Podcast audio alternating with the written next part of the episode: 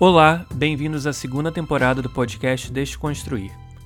Meu nome é Eric Harding e eu sou coprodutor e co-anfitrião do podcast. Meu parceiro aqui é meu primo Leandro Casale.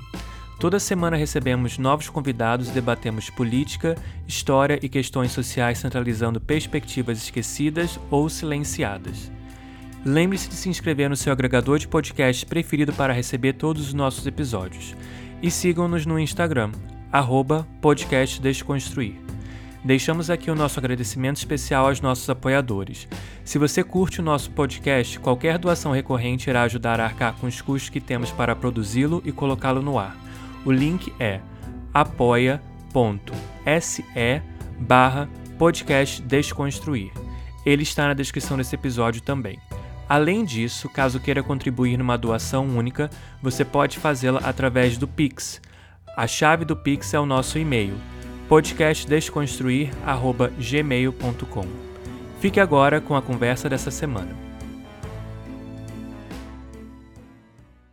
Fala pessoal, sejam bem-vindos aqui a mais um episódio do nosso podcast Desconstruir. Eu aqui do Rio de Janeiro, Leandro Casale, meu primo Eric lá dos Estados Unidos, Eric Harding. E hoje nós temos mais um convidado aqui, para falar de um tema diferente das duas últimas semanas, né? Ou melhor, três semanas. Os nossos três últimos episódios foram falando sobre China, sobre União Soviética, sobre socialismo, enfim. E agora a gente vai voltar a falar de um país que a gente já tratou, acho que em mais de um episódio aqui, se eu não me engano, né, primo? Falando sobre Estados Unidos e especialmente sobre as eleições recentes que aconteceram, né? É, para o âmbito legislativo. E a gente convidou um, um professor que eu particularmente já acompanho o trabalho dele há um tempo, talvez aí um ano ou até um pouquinho mais, e pesquisa sobre a América no geral, né? Ele vai se apresentar aqui com calma, mas fala muito sobre Estados Unidos no seu canal no YouTube, no seu perfil, né, que a gente também vai divulgar aqui. E desde já, a gente agradece demais ele ter aceitado o nosso convite Seja muito bem-vindo, professor Marcos Sorrilha. Fica à vontade para se apresentar aí como você achar melhor para quem não te conhece. Oh, legal. É, bom dia, boa tarde, boa noite para quem está nos ouvindo. É, eu quero é, agradecer o convite do Leandro e do Eric. Prazer poder bater um papo sobre é, Estados Unidos, as eleições, a política norte-americana contemporânea. É, meu nome é Marcos Sorrilha, eu sou professor de História dos Estados Unidos na Universidade Estadual Paulista, no campus de Franca, a Unesp. E eu pesquiso História dos Estados Unidos, mais especificamente Revolução Americana, desde 2016, quando eu fui fazer um pós-doutorado é, na cidade de Washington, D.C., né? É, no Distrito de Colômbia. É, sobre o pensamento do Thomas Jefferson. E desde então eu venho me dedicando ao estudo é, da história dos Estados Unidos. E a partir das eleições de 2020, já nas primárias do Partido Democrata, eu comecei a fazer uma cobertura das eleições e abri um canal no YouTube, né? E comecei também a tratar disso no meu perfil no, é, no Instagram para falar sobre as eleições e à medida em que foi evoluindo, teve a questão da Covid, as eleições meio que ficaram de lado, eu comecei a tratar de outros assuntos também lá no meu canal, porque eu acredito bastante nessa questão da divulgação histórica, da divulga divulgação científica. A minha formação inicial foi em história é, latino-americana. Né? Eu estudei no meu mestrado, no meu doutorado, a história peruana. É, e acabei entrando em 2010 como professor aqui da Unesp, como professor de História das Américas. E já desde 2016, então, com uma especialidade em História dos Estados Unidos. Muito legal. E aproveitando, já que você comentou, eu vi na tua rede social que você está com um curso, né, com uma galera sobre alguns pensadores, não é isso? Eu, eu, eu vi por alto. Isso, a gente, eu tenho um grupo com, é um coletivo de amigos, né? A gente, em 2021, a gente resolveu fazer um, um curso, é, lá estava pandemia e tudo mais, a gente fez um curso chamado Política através da História, em que a gente tratou temas relacionados à política, cada um dentro da sua especialidade, É, e o curso foi tão bem, né? A gente teve 500 inscritos no curso, é, e que a gente resolveu criar um, um, um canal para conversar com as pessoas. E aí esse canal foi o, o, o, Instagram, chama PA, né? Política através da história, PA História. É, e a gente. É PA História, né? É, e aí a gente ofereceu um segundo curso para falar sobre América Latina no, no, no, segundo semestre de 2021, já com menos inscritos, eh, o povo já estava já começando a voltar ao normal, a vida, né? Então, é normal isso, mas a gente continuou produzindo conteúdo, palestras, então a gente oferece palestras quase que todo mês gratuitas pela plataforma Simpla. E agora, no comecinho de 2023, nós vamos ter um, um terceiro curso que, vai, que se chama Faces do, do Marxismo. Então, abordando o marxismo é, em várias perspectivas. Serão, se eu não me engano, cinco aulas é, é, transmitidas via, via, plataforma Simpla e outras cinco aulas, aulas gravadas já com os professores. E eu vou justamente falar sobre o marxismo de José Carlos Mariátegui, que foi um peruano é, muito, muito, muito interessante do começo do século XX. É, uma vez que o meu doutor né? Muito pouco conhecido, mas é um daqueles caras assim que está no nível do Gramsci, de um, de um tipo uhum. de marxismo muito inventivo, é, olhando para as particularidades do continente, do Peru, tudo mais. É, porque meu doutorado foi sobre o Alberto Flores Galindo, que é um, uma espécie de divulgador do Mariátegui na, na década de 80, assim. Então é um tema que eu tenho bastante familiaridade, assim, estou um pouco distante, é verdade, sim, né? Mas é, é um tema que eu tenho é, é, conhecimento e legal você ter falado. Então, as, as inscrições, se vocês ouvindo agora, já devem estar abertas, então procure lá o, o arroba PA História, tudo junto, vocês vão conhecer um pouco mais do curso. Pô, show de bola, legal. show de bola. Primo, manda lá, vamos começar. Vamos lá, posso começar já com pauleira já, Marcos? Pode. ok, então a gente teve recentemente aí as eleições legislativas. Essa uhum. semana a gente está gravando aqui hoje na quinta-feira, que é dia 8 de dezembro. E essa semana, inclusive, teve aí um, uma eleição na Geórgia, né, no estado da Geórgia, que era sobre o Senado, né? E o democrata foi uh, foi eleito para um mandato inteiro, já que ele só tinha dois anos, não era isso, se eu não me engano? Que ele pegou é. os últimos dois anos isso. de uma pessoa que tinha saído. E uh, então consolidou aí no Senado uh, 51 democratas, ou 49 mais dois independentes que votam uhum. junto com os democratas, e 49 republicanos.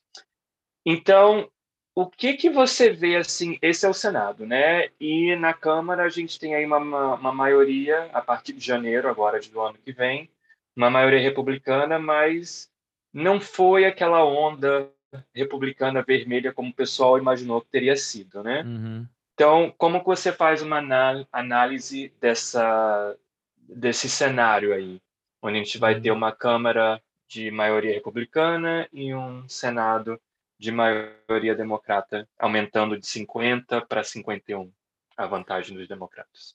É, a, a, a previsão era uh, catastrófica para o Partido Democrata por uma série de, de questões que envolviam ali o pleito eleitoral, entre elas a baixa popularidade do presidente Joe Biden, né, que não consegue sair dali da margem dos 40% de aprovação em qualquer instituto, é, por um lado. Por outro lado, nós tínhamos um, uma espécie de. Aparentava que o Trumpismo né, vinha muito forte com um número de candidatos é, é, adesistas ao discurso de negação das eleições de 2020, né, que são os chamados deniers, né, é, com quase a maioria dos candidatos republicanos sendo é, é, representados por essa ala e com Trump voltando ativa, né, prometendo anunciar a sua candidatura para 2024, voltando a fazer é, é, voltando a fazer é, comícios, né? Uh, e uma economia que vinha se recuperando a partir de junho, com a queda da, da, da inflação que se estagnou também, né? E a inflação, a gente sabe, para os americanos é algo muito importante. É o preço da gasolina e da, e da inflação são duas coisas que contam bastante, e essas foram coisas que vieram caindo a partir de junho, mas que estagnaram. É, e por conta disso, tinha-se a expectativa de que os, os republicanos teriam controle das duas casas, algo em torno de 51 a 49 para os republicanos, e algo com mais de 230 é, é, é, deputados na, na Casa dos Representantes, né, na, na Câmara dos Deputados. Isso não aconteceu, né, muito pelo contrário, né, o desempenho dos democratas no Senado foi melhor do que era antes, né, pela primeira vez desde 1934, o, o, um presidente em meio de mandato não perdeu nenhuma das cadeiras que já possuía, né, e ainda avançou uma nova, é, não apenas em números de cadeiras que ele manteve, mas as cadeiras que ele realmente já tinha. É, então, isso foi para um presidente com 40%, isso foi extremamente surpreendente. E a onda vermelha não veio muito por conta no, na, na Câmara, ficou ali em torno de 220, que, 222, né?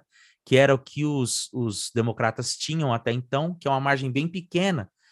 Nos Estados Unidos, para ter a maioria, são 218, é, são 435 é, na Câmara, né? A Câmara, então, a partir de 218 você tem a maioria. Então, eles ficaram com quatro a mais do que a maioria. E aí, bom, fiz esse preâmbulo para falar o que eu acho, assim. Por um lado, o cenário que se desenhava era péssimo para o Joe Biden, né?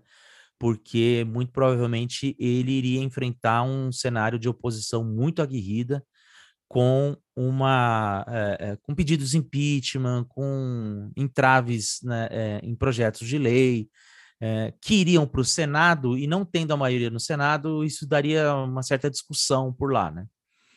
É, como isso não se desenhou, o que também a gente viu é que os candidatos trumpistas não foram competitivos.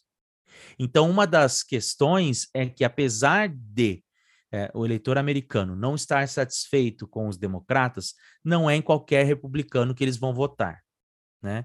E aí, desse ponto de vista, o trumpismo demonstrou a sua fraqueza.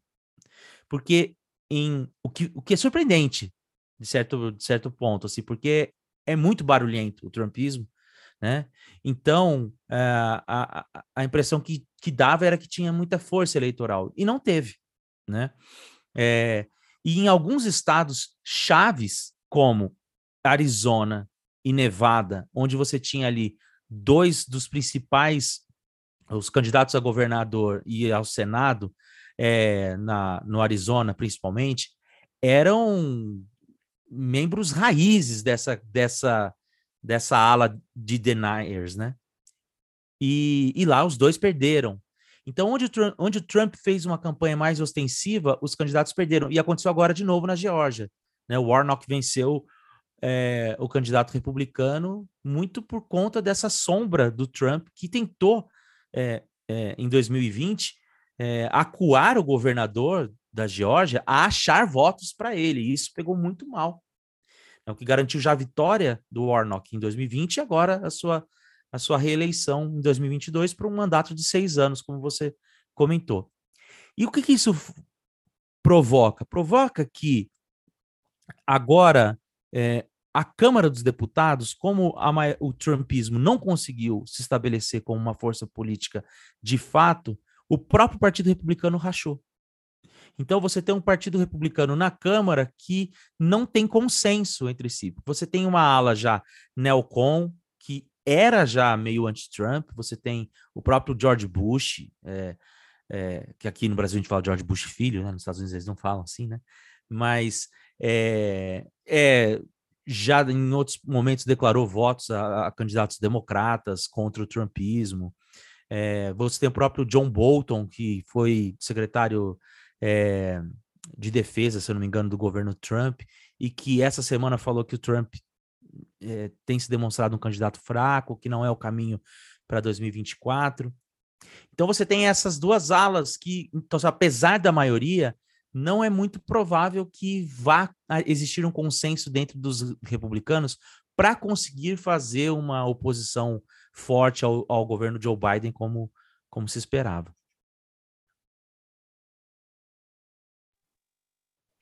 Ok, Perfeito, perfeito. entendi. É, eu, a partir da sua fala, assim, eu queria, não sei se eu vou mexer muito no roteiro que nós tínhamos aqui, mas eu fiquei Hum. com uma, com uma, uma dúvida, já que você comentou sobre a questão do Trump e essa pressão por achar votos, né, que você comentou agora há pouco na outra eleição e tudo. É, eu, eu lembrei de uma polêmica que esses dias eu estava lendo, acho que no Twitter, que vem sendo, acho que, alimentada, né, e reacendida, sobre as acusações que ainda se, são feitas, né, contra o Biden de é, supostas irregularidades na eleição dele, episódios que, Uhum. que, que foram citados recentemente, mais uma vez envolvendo o, o seu filho e gente prometendo lançar bombas no Twitter, né, para mostrar a verdade dessas eleições. Eu confesso que eu sei muito pouco sobre essa parte, assim, ouvi muito por alto. Existe de fato algum, alguma legitimidade nessa, nesse questionamento com relação à vitória do, do, do Biden que possa dar margem para o Trump usar isso numa tentativa de, de nova eleição, de reeleição, enfim? Não. Assim, como um discurso para aglomerar a, a base eleitoral, funciona. Mas o que a gente percebeu é que essa base eleitoral é menor do que a gente pensava. Né? Então, esse discurso de que eu, eu venci em 2020, mas a eleição foi roda- roubada, né? que lá tem a, a, o movimento chama Stop the Steal, né? É, existe essa, essa, enfim, essa alegação de que as, as, as eleições de 2020 elas foram roubadas, então que ele não perdeu. Ele fala em discurso: eu vou vencer pela terceira vez em 2024, porque eu já venci em 2016 e venci em 2020. Bom, se você venceu em 2020 e te roubaram, por que, que você vai concorrer de novo, né? Qual é o risco de te Uhum. roubar? Então, não faz muito sentido. Agora, isso, na época, porque assim, foi uma eleição bem diferente das demais, não no sentido de que houve votos por cartas, né? Porque isso é uma coisa que nós brasileiros aqui, a, a gente ficou sabendo mais sobre votos por cartas e tudo mais. Agora, por conta da, do- da, da pandemia, aí isso se falou bastante e tudo mais. Só que as eleições americanas, tradicionalmente, assim, de uns, de- você vota por carta, assim. É, na eleição que o Trump foi eleito, 25% dos eleitores votaram por cartas. Então, assim, 25% é muita gente, né? Então, vo- você tem estados que a pessoa já recebe, tem, porque assim, cada, lá nos Estados Unidos, cada estado tem a sua própria lei de como votar, né? Então, é, tem alguns estados que você tem que se registrar antes, tem estados não, que todos já estão registrados e eles te mandam, a, e eles já te mandam a cédula com o envelope para você envi- enviar. né? Assim, o estado de Oregon é, é- é assim. O que Califórnia de também. Califórnia, é, em, em vários, o que faz com que, inclusive, a abstenção caia, porque as pessoas participam mais, porque não é feriado nem final de semana as eleições lá nos Estados Unidos, é uma terça-feira, toda primeira terça-feira após a, a, a primeira segunda-feira do mês de novembro, né, que cai ali entre 6 e 10 de, de novembro. Então, é, é, já era comum se votar por cartas. O que acontece é que dessa vez o número de eleitores por carta, é, então assim, muita gente deixava de votar porque é ruim você ficar horas e horas na fila, perde o trabalho, o sistema trabalhista lá nos Estados Unidos é muito mais, é, é, é, muito menos, é, é, vamos dizer assim, manso do que aqui, enfim, né? É a pandemia também, né? É, sim. E além de. Nossa, mas eu digo que as pessoas estão aderindo cada vez mais a esse sistema, né? É, mesmo após a pandemia, que viram que funciona e tudo mais. Enfim, E outra, mas- só te cortando rapidinho, Marcos. Tem estados também onde eu moro, por exemplo, na Flórida, que você pode votar antecipadamente. Então você pega muito menos filas. Eu votei agora em novembro e eu cheguei lá não tinha ninguém. Eu entrei, dei meu nome, mostrei minha identidade e já fui votar. isso. E, e- e o que é interessante é que é um, é um, um- perfil de, de é, de eleitor muito mais democrata, votar antes ou votar por carta do que republicano. Então, dependendo de quantos votos tem é, antecipado ou por correio, você já sabe mais ou menos o eleitorado democrata como vem, né? Enfim, e aí, por conta disso, alguns estados resolveram apurar, desculpa, alguns estados resolveram apurar antes os votos por cartas e alguns estados resolveram apurar depois os votos por cartas, né? Então isso fez com que o Trump saísse ganhando em vários estados e à medida que a noite foi passando, os dias foram passando, o Biden foi virando, como aconteceu é, no caso da Georgia, que é o mais ficou mais famoso, mas também no Arizona e, e em Nevada. E aí então começou-se a falar esse Stop the Steal, né, e tal. Mas o próprio Partido Republicano fez auditorias no estado de, de do Arizona e, pasmem, encontrou mais votos para o Biden do que tinha antes. Então, não, não só não procede, como o próprio Partido Republicano já fez auditorias, né? E, e não conseguiu encontrar fraude, né? É, já se falaram que tinha morto votando, mas isso é tudo exemplo anedótico de gente que eu ouvi falar. Teve um caso na Filadélfia de um carteiro que falou que é, desviaram um malote e depois ele confessou que era mentira e ele era eleitor do Trump. É, enfim, então é, é, esse é um papo que ele vai sustentar durante muito tempo, como se faz aqui no Brasil atualmente, porque você mantém ali a galera esperando 72 horas sempre, e de que foi roubado, e de que vai voltar, porque senão a perspectiva do, do herói invencível cai meio por terra, né? Então ele não, ele não perdeu, ele foi roubado, mas não tem não tem margem para isso acontecer. A questão do filho do Biden, do Hunter Biden, né, que é, tem o, o, caso dele, do laptop dele, e de, dele envolvimento com drogas, e também do envolvimento dele com casos de propina e tal. Isso é uma coisa que vem desde 2019, com que levou inclusive o próprio é, é, Trump ao, ao impeachment. Então, assim, é a única carta que os republicanos têm, mas que que, nunca vem uma novidade efetiva, é sempre o mais do mesmo, do que já se sabia. Certo. Perfeito. É, primo, desculpa, eu é, assim, vou fazer uma pergunta, eu, eu acho que é uma pergunta muito besta, tá? Mas eu realmente não sei o porquê que eles continuam usando cédula é, de votação. Por que, que não se utiliza urna eletrônica? Eu, ninguém nunca me explicou isso. Eu, eu não consigo entender qual, qual é o argumento que se usa para fazer, hum, para se manter a eleição desse jeito. Desculpa minha ignorância, gente. Então, vamos por partes. É assim, não é verdade. Existem estados que usam urna eletrônica. A Filadélfia é uma delas. Então, assim, cada estado decide. Isso está lá na Constituição. A Constituição fala assim: ó, tem que ter uma data para. A Constituição, gente, é de 1787.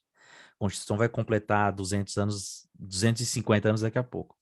É, ela, o que ela fala assim, ó, cada tem que ter eleição numa data que seja legal para todo mundo, é, mas cada estado vai decidir como vota. Então, o que acontece nos Estados Unidos no dia da eleição não é uma eleição, são 51 eleições, dado que o Distrito de Colômbia também vota, que são independentes. Tanto é que o cara ganha aquela eleição, ele leva todos os eleitores do colégio eleitoral daquele estado, né?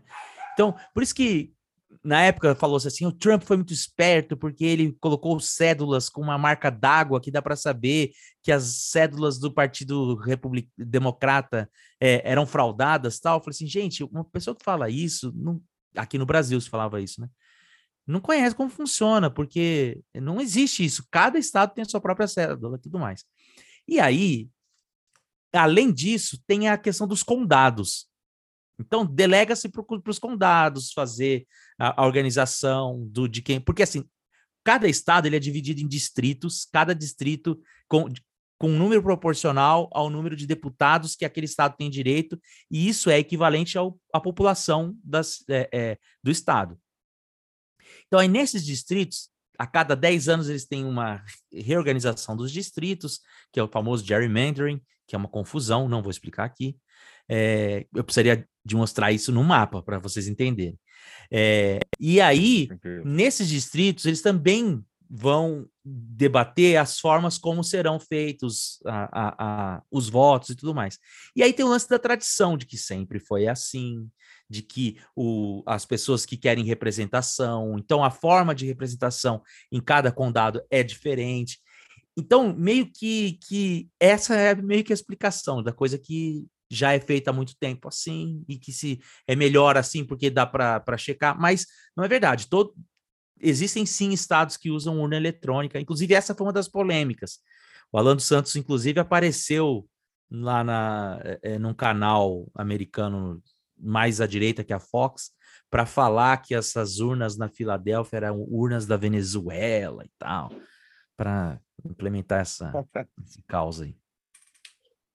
É, porque assim, a Filadélfia, lembrando, né, ela é uma cidade no estado da Pensilvânia. Então, assim, Isso. você você também pode escolher, como você falou dos condados, né? O condado vai lá e escolhe também como que ele quer, é, né, fazer aquela eleição da melhor forma que ele acha melhor, mais viável.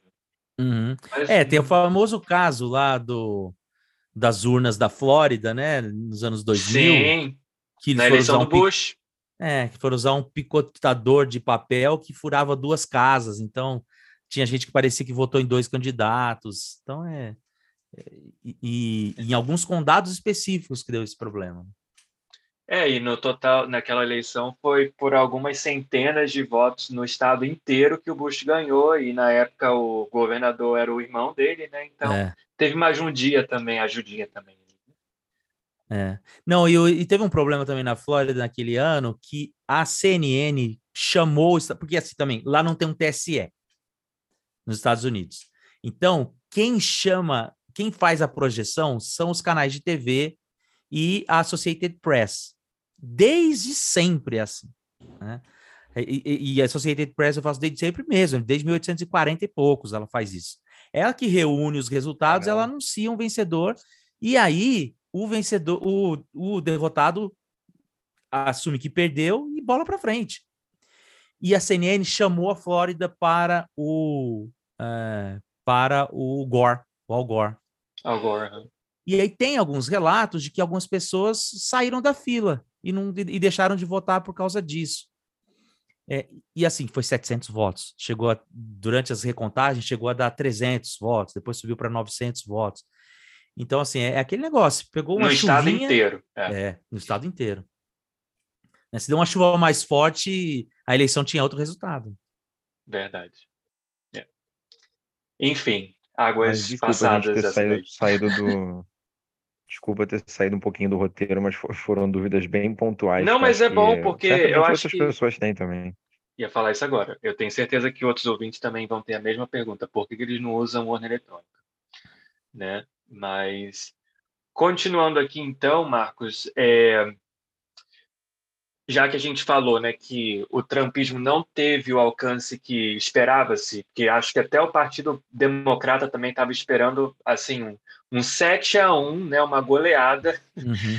e, nessa eleição e não aconteceu. Né?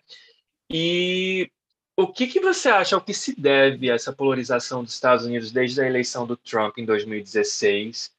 E meio que parte 2, ou uma subpergunta, como que as redes sociais também contribuíram para essa desinformação e esse movimento antidemocracia e antiverdade nos Estados Unidos? É muito interessante, assim, eu precisaria de um dia para explicar tudo isso, né? Mas eu vou tentar. Não temos um dia, temos só mais algumas, alguns minutos. Não, porque ah, se você olhar bem, isso é um fenômeno que volta lá para a década de 90. É, porque quando acaba a, acaba o comunismo no mundo, existe uma, uma ideia de que o mundo vai virar o paraíso, o sonho liberal, né? Todo mundo vai acabar aderindo ao, ao mundo liberal, aí começa a, a, globalização, os discursos da globalização muito otimistas, de aldeia global, um mundo sem fronteira, é, que as nações vão deixar de ser importantes, que agora os blocos vão prevalecer e tudo mais. Só que faltou combinar com. Então, aí junto com isso vem pauta de diversidade, movimento LGBT, mulheres, é, é, imigrantes, então migrações mais fáceis. A década de 90 é uma das migrações mais altas é, nos Estados Unidos, principalmente gente com diploma, né? No período do governo Bill Clinton. E é a época que está começando a internet. Então, faltou combinar os intelectuais que pensaram esse mundo que ia surgir, faltou combinar com a galera que trabalha, que tem, que ganha o pão, né, que quer saber de pagar conta, tomar uma cerveja no final de semana e tal. E com esse processo, processo de globalização, você tem as, as indústrias indo para fora, uma galera entrando, o emprego diminuindo e a internet surgindo. Então, ali começa já o que nós vamos começar a falar aqui no Brasil em 2010 apenas, que é a guerra cultural. Esse termo já surge lá nos Estados Unidos na década de 90, a guerra cultural. Que é essa ideia de que tem muitos imigrantes, estão roubando o nosso país.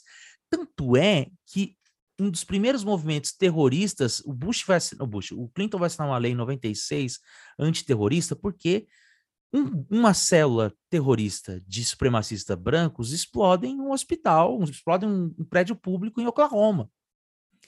E é muito interessante que a partir dali começa-se a mapear essa galera de é, é, supremacistas brancos que começam a surgir. Não sei se vocês vão lembrar, tem um filme muito excelente chamado A Outra História Americana, em inglês chama American History X. É maravilhoso.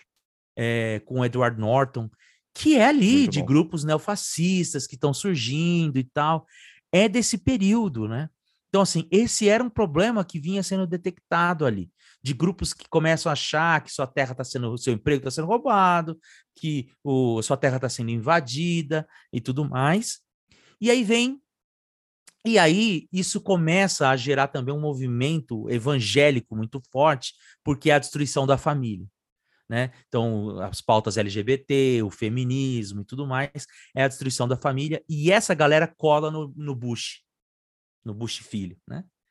É, então, ali você já tem algo que vinha se desenhando, só que aí vem o 11 de setembro. O 11 de setembro vai ter dois efeitos para esse lado. Um, a, a CIA e o FBI vão parar de monitorar as células de supremacistas brancos para monitorar as células de islâmicos e mexicanos, porque aí para eles um que é brown estava enquadrado na mesma eu, teve, eu tive até um aluno que fez um projeto de iniciação científica sobre isso, de como é, houve restrições não apenas aos, é, aos islâmicos, mas também a mexicanos, né?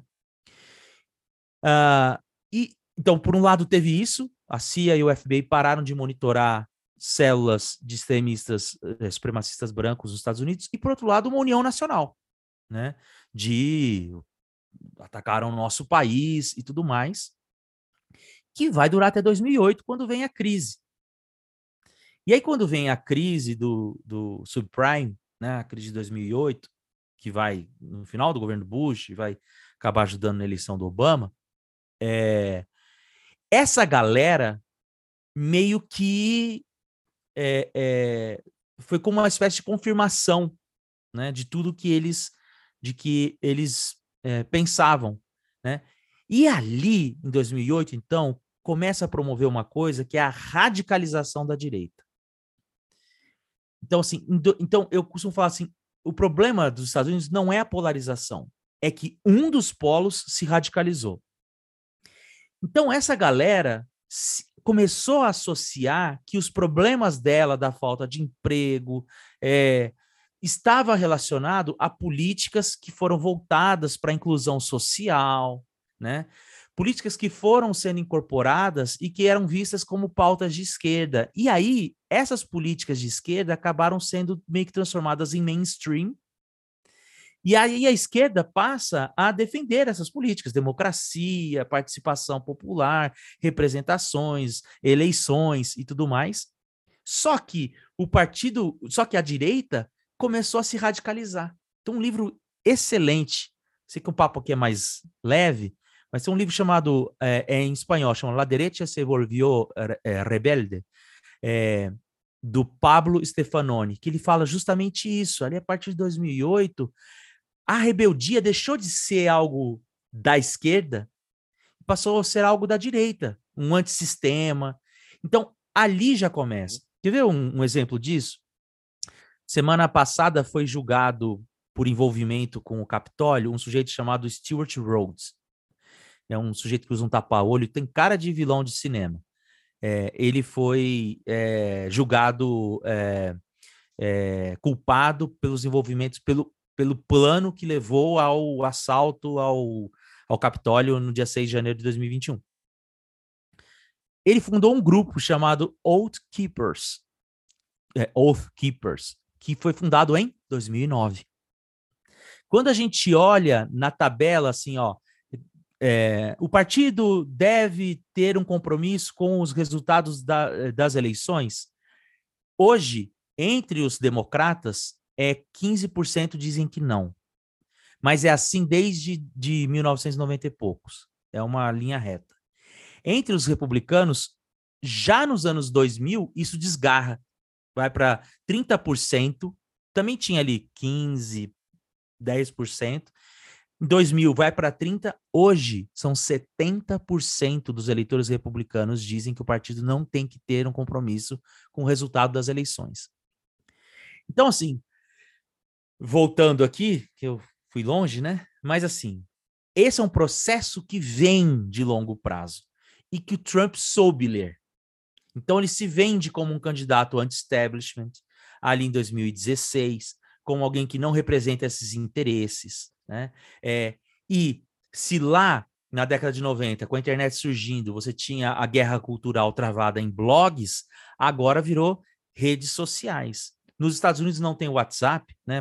Muito provavelmente quem tem WhatsApp nos Estados Unidos tem algum contato com pessoas que moram fora dos Estados Unidos, mas lá se usa muito o SMS, né? E lá o que fez o papel do que faz o Zap aqui é, no Brasil é, foi o 4chan, depois o 8chan, né, que criou uh, grupos para divulgação de teorias falsas e tudo mais, já é, é, antes de 2016. Então você tem, por exemplo, o caso do Pizzagate lá, da, da é, pizzaria que supostamente tinha uma rede de pedofilia no seu, no seu porão, né? sendo que a pizzaria nem porão tinha que é antes da eleição do Trump, né? Já é ali da Hillary e tudo mais, antes, durante o processo eleitoral. Então, essas coisas já vinham acontecendo, né? Essa, essa radicalização do Partido Republicano, ela é algo que vai crescendo paulatinamente a partir de 2000, é, é, a partir da, da, da, eleição do Clinton ali, 90, já em 96, 95, 96, né, da reeleição. É, ela ganha força a partir de 2008 e o auge é a eleição do Trump. Né? Então, assim, então vou insistir, não é uma polarização. O problema é que a direita americana ela se radicalizou, ela se, ela se descolou dos processos constitucionais. Ela a, a, a ala radical que geralmente todo partido tem, o Partido Democrata também tem, que é residual, passou a ser a ala hegemônica. Né? É muito interessante porque na em 2016, quando o Trump concorre é, entre os próprios republicanos nas primárias, o Partido Republicano escolhe uma, uma estratégia de fazer é, é, candidatos bem difusos, porque eles achavam que os anos Obama tinham de fato trazido essa ideia da, da diversidade. Então você tem dois candidatos negros, dois candidatos latinos, ah, é, candidatas mulheres e tudo mais, e você tinha o Trump. E quando que não se percebeu que era o contrário, que estava surgindo ali é que esse movimento que é chamado de paleoconservador, porque nega o próprio neoconservadorismo, que foi a hegemonia do Partido Republicano por 30 anos, ganhou força e foi ele que catapultou o Trump para cima, né? Então, ali, então, com o Trump, é que essa radicalização ela ganha uma chancela de que funciona, né? de que eleitoralmente dá certo, é, e esses caras que antes viviam em submundos de 4chan começaram a ter liberdades para ir para o YouTube, para criar canais de divulgação, né, acabaram dando voz para.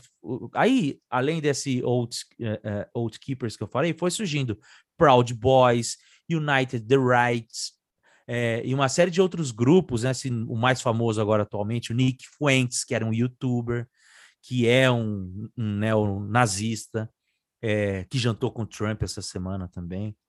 E então, o Kanye West. Tem... E o Kanye West, né? Então, assim, você tem surgimento de vários grupos, assim, que eram meio que de escanteio, que foram ganhando projeção e se tornaram ali, é, enfim, até lançaram candidatos e tal, né? Sem contar o QAnon, né? Que é essa teoria maluca é. que acaba unificando todos esses grupos, né? É complicado. Complicado, é uma, uma teia de aranha, né? Não tem fim. Uhum. Incrível isso. Mas o que eu acho mais interessante também é que durante os anos Obama, né, durante o governo do Obama, é, ele sabia da existência desses grupos radicalizados e sabia da existência de grupos supremacistas brancos, da volta do KKK, né? Uhum. E mesmo assim, eu acho que eles não, não sei, não fizeram, não houve o interesse do Congresso, por exemplo, de, de monitorar essas pessoas. E esse foi um erro, né? É. Muito grande. É. E ao mesmo tempo é bom falar, né? Assim, os anos Obama, apesar de ser uma maior representação histórica, né, de um, de um homem negro que chega ao poder num país que tem histórico de escravidão como teve, também foi um ano que surgiu Black Lives Matter, né? Se foi que demonstra que não estava tudo bem, né? Que não foi um assim, então ali já havia indícios de que esse, esse, esses anos Obama não haviam criado uma sociedade colorblindness, né, como eles falam lá. É, o que a, a cereja do, do, do, dos anos Obama é o musical Hamilton, né? Que assim mostra a diversidade da América, dos pais fundadores e tal. Quem não assistiu o musical Hamilton, procurem ter no Disney Plus. É, eu sou fã de carteirinha, mas tem esse problema. Ele vem de uma imagem de uma América do Obama que não existia. E a prova de que não existia era que o Black Lives Matter teve que se organizar para para falar tem, tem negros morrendo por nada, né? É, então, por existirem. É, por existirem, simplesmente, né? É, é complicado. Uh, primo, tem alguma pergunta? Quer pegar uma pergunta aí do nosso roteiro? Tem, tenho sim. É, é mais uma bomba para cima do, do, do, Marcos, mas, mas enfim. Coitado. É, né, né, essa não, não sei no sentido de, de, um, de um tempo de resposta, mas é porque realmente é um debate, acho que complicado. É, assim, o, o, termo fascismo, a gente sabe que, pelo menos aqui no Brasil, ele foi usado, é, principalmente até por pessoas de esquerda, de maneira bastante é, é, banal, né? O termo foi sendo uhum. banalizado, enfim. E é, muita gente fala da, da existência de fenômenos fascistas nos Estados Unidos, e isso é um fato, você mesmo já comentou aqui, né, de organizações neonazistas, enfim. É, e, obviamente, esses grupos têm relação com, com, com o Trump. Agora, é, dá para a gente falar que o Trump representa uma ala desses movimentos fascistas é, ou não? E de que forma, digamos assim, esse, esse fascismo é, é, é, diferenciaria talvez do fascismo histórico hoje, né? Pensando nos Estados Unidos em específico. Obviamente o cenário é, é diferente, então você tem é, é, características peculiares, mas dá para a gente enquadrar o Trump e esses movimentos que o cercam não só como uma extrema-direita, mas como uma extrema-direita de fato fascista? É possível usar esse termo ou não? Você concorda ou não? Enfim, eu sei que é uma pergunta muito complicada, né? Mas uhum. joguei a bomba aí, vamos ver o que você vai dizer. Tá. Então, mais uma dica literária. Tem um, um livro de um autor chamado Cas Mood, que chama é, Far Right Today, é de 2019 o livro, e é a capa é o boné Make America Great Again. Eu acho que tem em português. Eu acho que tem.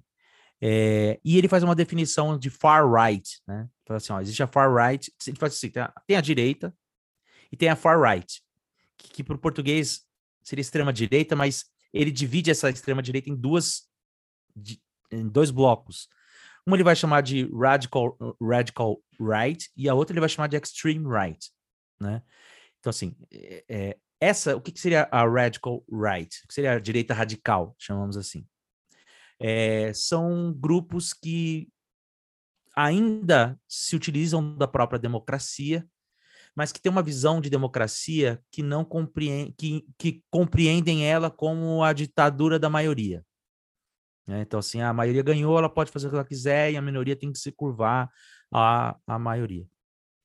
Já a extrema direita, ela já vai para um campo que não, que ela não, ela nem considera a democracia. Então, assim, a, a, a direita radical, ela seria uma direita iliberal, né? Então, assim, ela participa da democracia, mas a democracia dela não tem a, a carta de direitos, direitos básicos para proteção de minorias, não tem isso.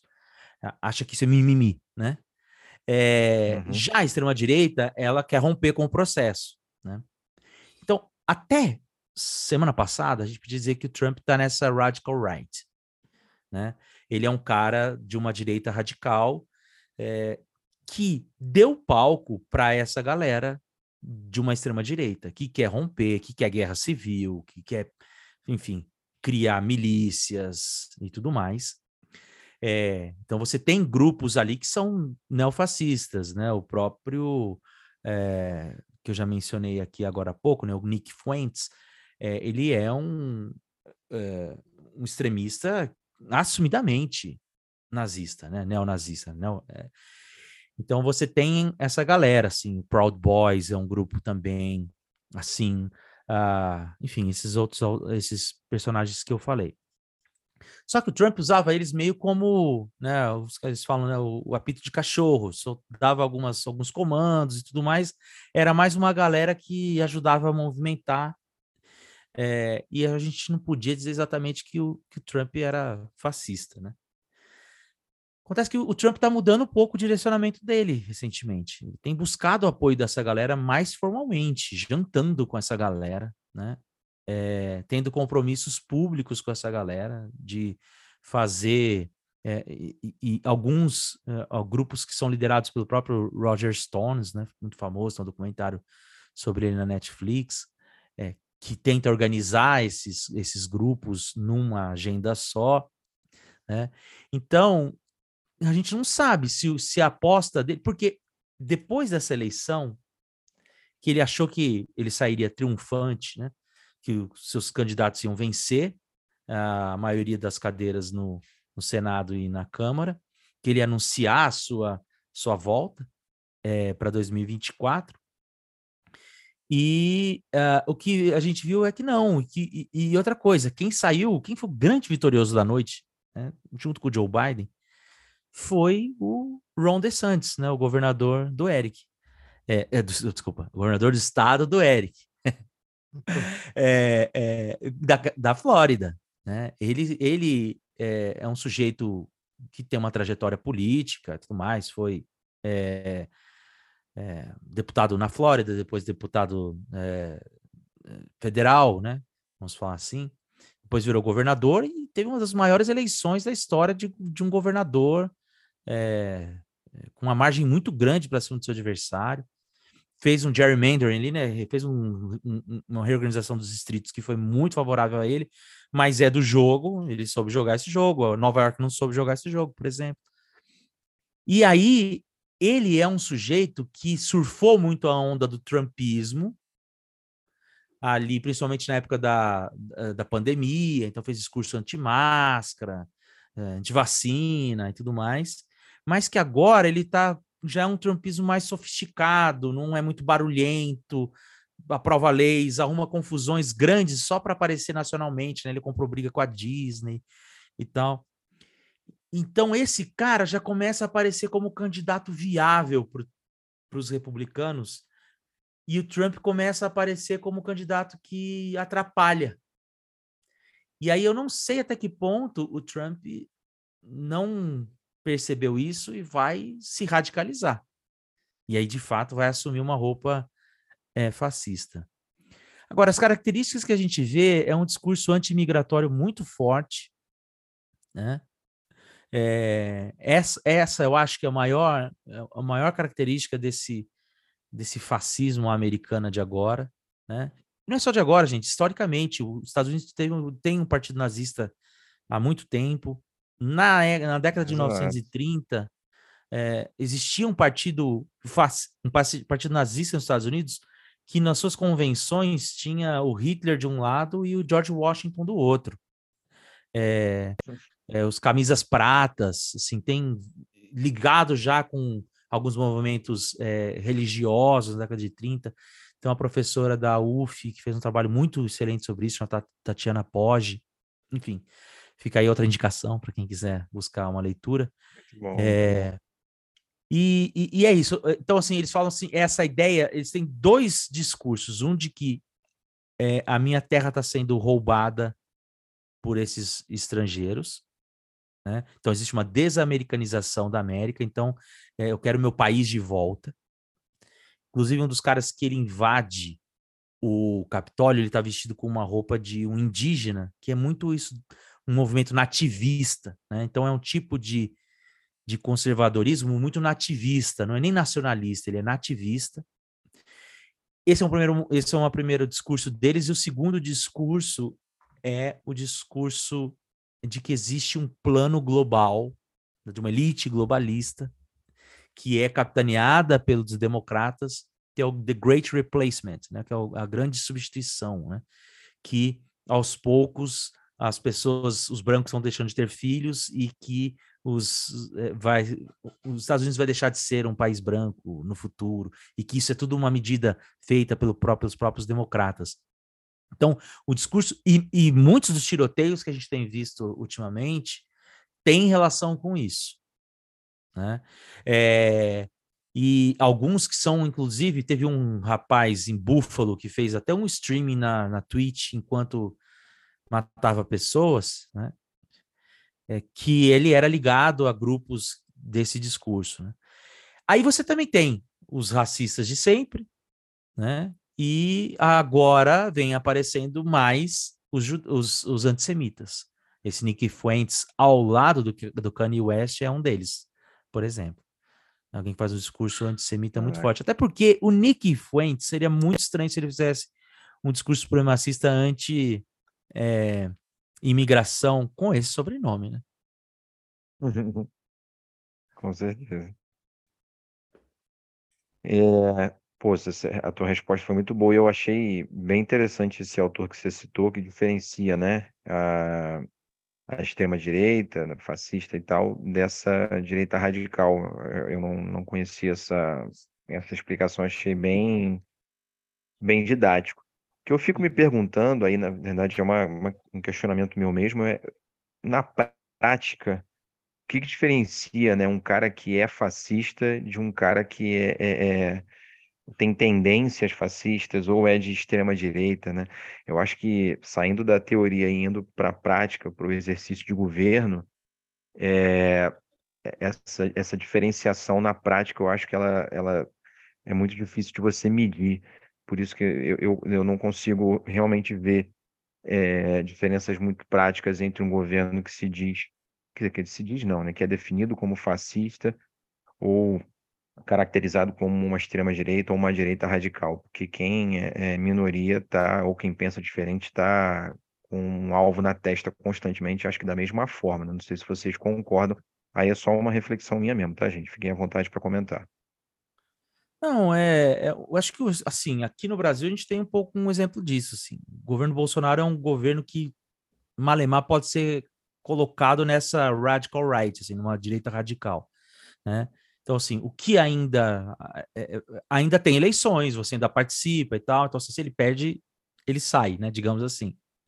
Assim, esperamos, né? O que um cara de extrema direita não. Então, assim, é, a gente ficou nessa, né? O que acontece é que muitas vezes o que a gente, o que essa a, a- literatura vem falando, né, é que esses essa direita eh, radical, ela pode ser tanto um movimento que ela vai usando então eh, esse tipo de democracia iliberal para impor pautas na sociedade que vão ter um apelo popular, então, por exemplo, ah, eh, armas, aborto e tal, eh, e que para por aí, né? Então vão construindo uma, uma sociedade mais autoritária, mas que ainda há opções de, de eleições, ou como é o caso do Orbán, ele vai construindo o caminho para se tornar fascista, né? dentro da própria legitimidade. Né? Então, e no fundo é o, o que um pouco diferencia justamente esse grau de. Porque assim, aí no fascismo você não tem essa opção. É uma. É, é um. Eu não vou falar que é, é ele, é, ele, ele é reacionário mesmo, assim. Né? Porque ele tem um perfil revolucionário, digamos assim, né? radical, mas para trás, né? Não mirando para frente. Uhum. Uhum. Então é sempre Sim. a ideia de querer voltar no tempo, resgatar os tempos heróicos tal, e para isso você pode promover uma revolução. Então, uhum. é, o termo revolução conservadora, ele, ele é teoricamente ambíguo, porque os conservadores, em tese, são é, anti-revolução, mas é um termo que a gente já na década de 30, né, de que é necessário fazer uma revolução para é, parar o avanço do, de pautas que, que, vão contra a moral e tal. Então, eu acho assim, tem diferenciação, é, principalmente quando você consegue controlar o fenômeno ainda no começo, né? Mas uhum. eu, eu, eu, entendi seu ponto, assim, que no final das contas o resultado vai para o mesmo lugar. Exatamente. É, porque a gente não sabe o rumo que vai dar. Eu, eu acho que essas figuras como, como Bolsonaro, Trump, se pudessem silenciar a oposição, silenciavam. Uhum. E a gente pegando, pensando se é fascista ou não, a gente tem que lembrar que o fascismo, ele, o fascismo histórico é uma coisa, e o fascismo se manifestando hoje, ele não vai, obviamente, se manifestar da mesma forma, né? Então, é, eu acho que é um tema que dá pano para manga para muita discussão, mas eu não, não vou é, continuar nisso não, para a gente não perder o nosso o nosso foco aqui no, no tema e no roteiro. É, você quer mandar alguma pergunta, primo? Ou eu mando uma outra aqui? Porque eu anotei outras também, mas fica à vontade. Sim, é, já que a gente está falando sobre fascismo, já que a gente está falando sobre essa direita que pode ser direita radical ou direita extrema, mas como meu primo apontou, acabam indo pro, né, pelo mesmo caminho aí. É, eu vejo, vivendo aqui nos Estados Unidos, né, já esse ano fez 20 anos que eu moro aqui, eu vejo uma direita e cada vez mais assim desprovida de ideias e cada vez mais focada em pânico moral, uhum. sabe? E assim, essa tática do pânico moral é uma tática que você pode pegar historicamente e ela funciona sempre, né? Ela uhum. funciona desde que o mundo é mundo e quando alguém quer poder, eles usam essas táticas. Então, colocar medo nas pessoas. E eu não vejo nenhum, nenhum discurso de política no sentido de como que isso afeta o cidadão no dia a dia. Eu não vejo nada, mas é aquela coisa, né? O fascismo da cabeça vazia, né? Porque não tem, não tem ideias, não tem projetos, não tem discursa, discussão de, de nada assim que estrategicamente, como você até mesmo falou no início da conversa, né? Que vai diminuir o preço da gasolina, por exemplo. Uhum. ou o preço do leite no mercado, entendeu? Ou coisas assim. Uhum. É, como que você vê isso no cenário atual dos Estados Unidos é, sendo utilizado pelo Partido Republicano, especificamente, principalmente, né? Aliás, acho que só pelo Partido Republicano, nesse sentido que eu estou falando. E o, o, qual é o futuro disso? O, ele consegue ainda unir ali as pessoas que talvez, por exemplo, rejeitem o Trump em 2024, mas que vejam no Ron DeSantis uma, uma alternativa? Como que você vê isso daqui para frente? É, essa aí é, é tipo, tem que ter uma bola de cristal para responder. Mas eu concordo com você, porque assim, você tem, historicamente, o Partido Republicano, é, ele se torna conservador é, uma opção pelo conservadorismo ali na década de 60, tem o famoso a famosa é, eleição é, de 1964 entre o Lyndon Johnson e o Goldwater, né? Que ali o Partido Republicano percebe que há espaço no conservadorismo, porque o George Wallace tinha meio que rachado o Partido Democrata é, com um discurso mais conservador, anti é, políticas progressistas da, Grande Sociedade, né, do Lyndon Johnson. E aí isso vai se moldando ao longo da década de 70 até surgir o neoconservadorismo que vai ser coroado com a chegada do Reagan à, à Casa Branca. E é o grande grupo que vai se tornar não só hegemônico dentro do Partido Republicano, mas nos Estados Unidos também. O próprio Clinton, para conseguir governar, ele tem que ter algumas políticas que são até mais conservadoras, né? Não, não fa falar sobre restrição de armas, não condenar os policiais no Rodney King, né, que aconteceu durante a eleição de 92. É, então, deixar um pouco de lado a pauta do aborto. Então, isso se torna meio que uma. Mas ali você tinha ideias, você pode discordar delas, mas tinha, né? Defesa de um Estado mínimo mais forte é, é, na segurança, né? É, você tinha ali o, o que depois acabou se chamando de políticas neoliberais, então, assim, implementações de, de, de restrições maiores ao Estado é, e investimento, diminuição de, de impostos para o crescimento é, das empresas, remodelação dos sindicatos, enfim, uma série de coisas. E esse grupo que fica até, até o Trump aparecer. E aí aparecem o, que, o grande sustentáculo do, do, do Trump, ideológico, digamos assim, entre aspas, é o que eles chamam de paleoconservadorismo, que é aquele conservadorismo lá do George Wallace. Por quê? O que é esse neoconservadorismo? O neoconservadorismo ele é a junção desse discurso moral do conservador com o livre mercado dos libertários. Nos Estados Unidos, nos Estados Unidos o progressista é chamado de liberal. Que lá nos Estados Unidos, a ideia do liberal, do liberal, é algo que está vinculado à, à, à questão da igualdade para a promoção da liberdade. Que é diferente do que a gente entende por liberal aqui, que é só livre mercado e tal. Lá nos Estados Unidos, o que a gente entende por liberal aqui é chamado de libertarian, né, libertário. Então, houve uma fusão desses dois grupos ali ao longo da década de 70 e surgiu esse movimento neocon. E aí, é claro, alguns grupos libertários não acharam legal, continuaram sendo libertários, e alguns grupos conservadores não acharam legal, continuaram sendo conservadores. E esse grupo conservador que sobrou é chamado de paleoconservador. E eles têm ideias, só que as, as ideias deles são justamente essas: a ideia de que a família está sendo degradada, que é preciso de uma política ostensiva para controle é, é, de entradas de pessoas, construir muro para impedir é, a, a, entrada de imigrantes ilegais, é, enfim, uma política mais ostensiva de armas para e, e, e, e, de drogas, né?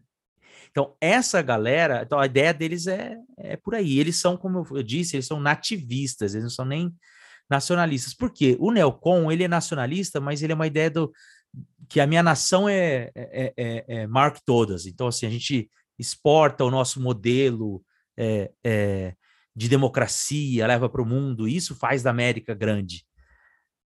Para o paleoconservador, não. A minha, eu sou grande se eu tenho uma indústria forte, se está todo mundo trabalhando e tem emprego e tudo mais, né? Então é, é essa visão bem antiquada, que não casa muito com esse livre mercado e tudo mais. Por isso que o Trump era, se você for olhar, ele era muito mais isolacionista do que era, do que era historicamente os próprios neoconservadores. Né? Então, assim, eles têm essas ideias, só que eles movem a massa muito pelo medo.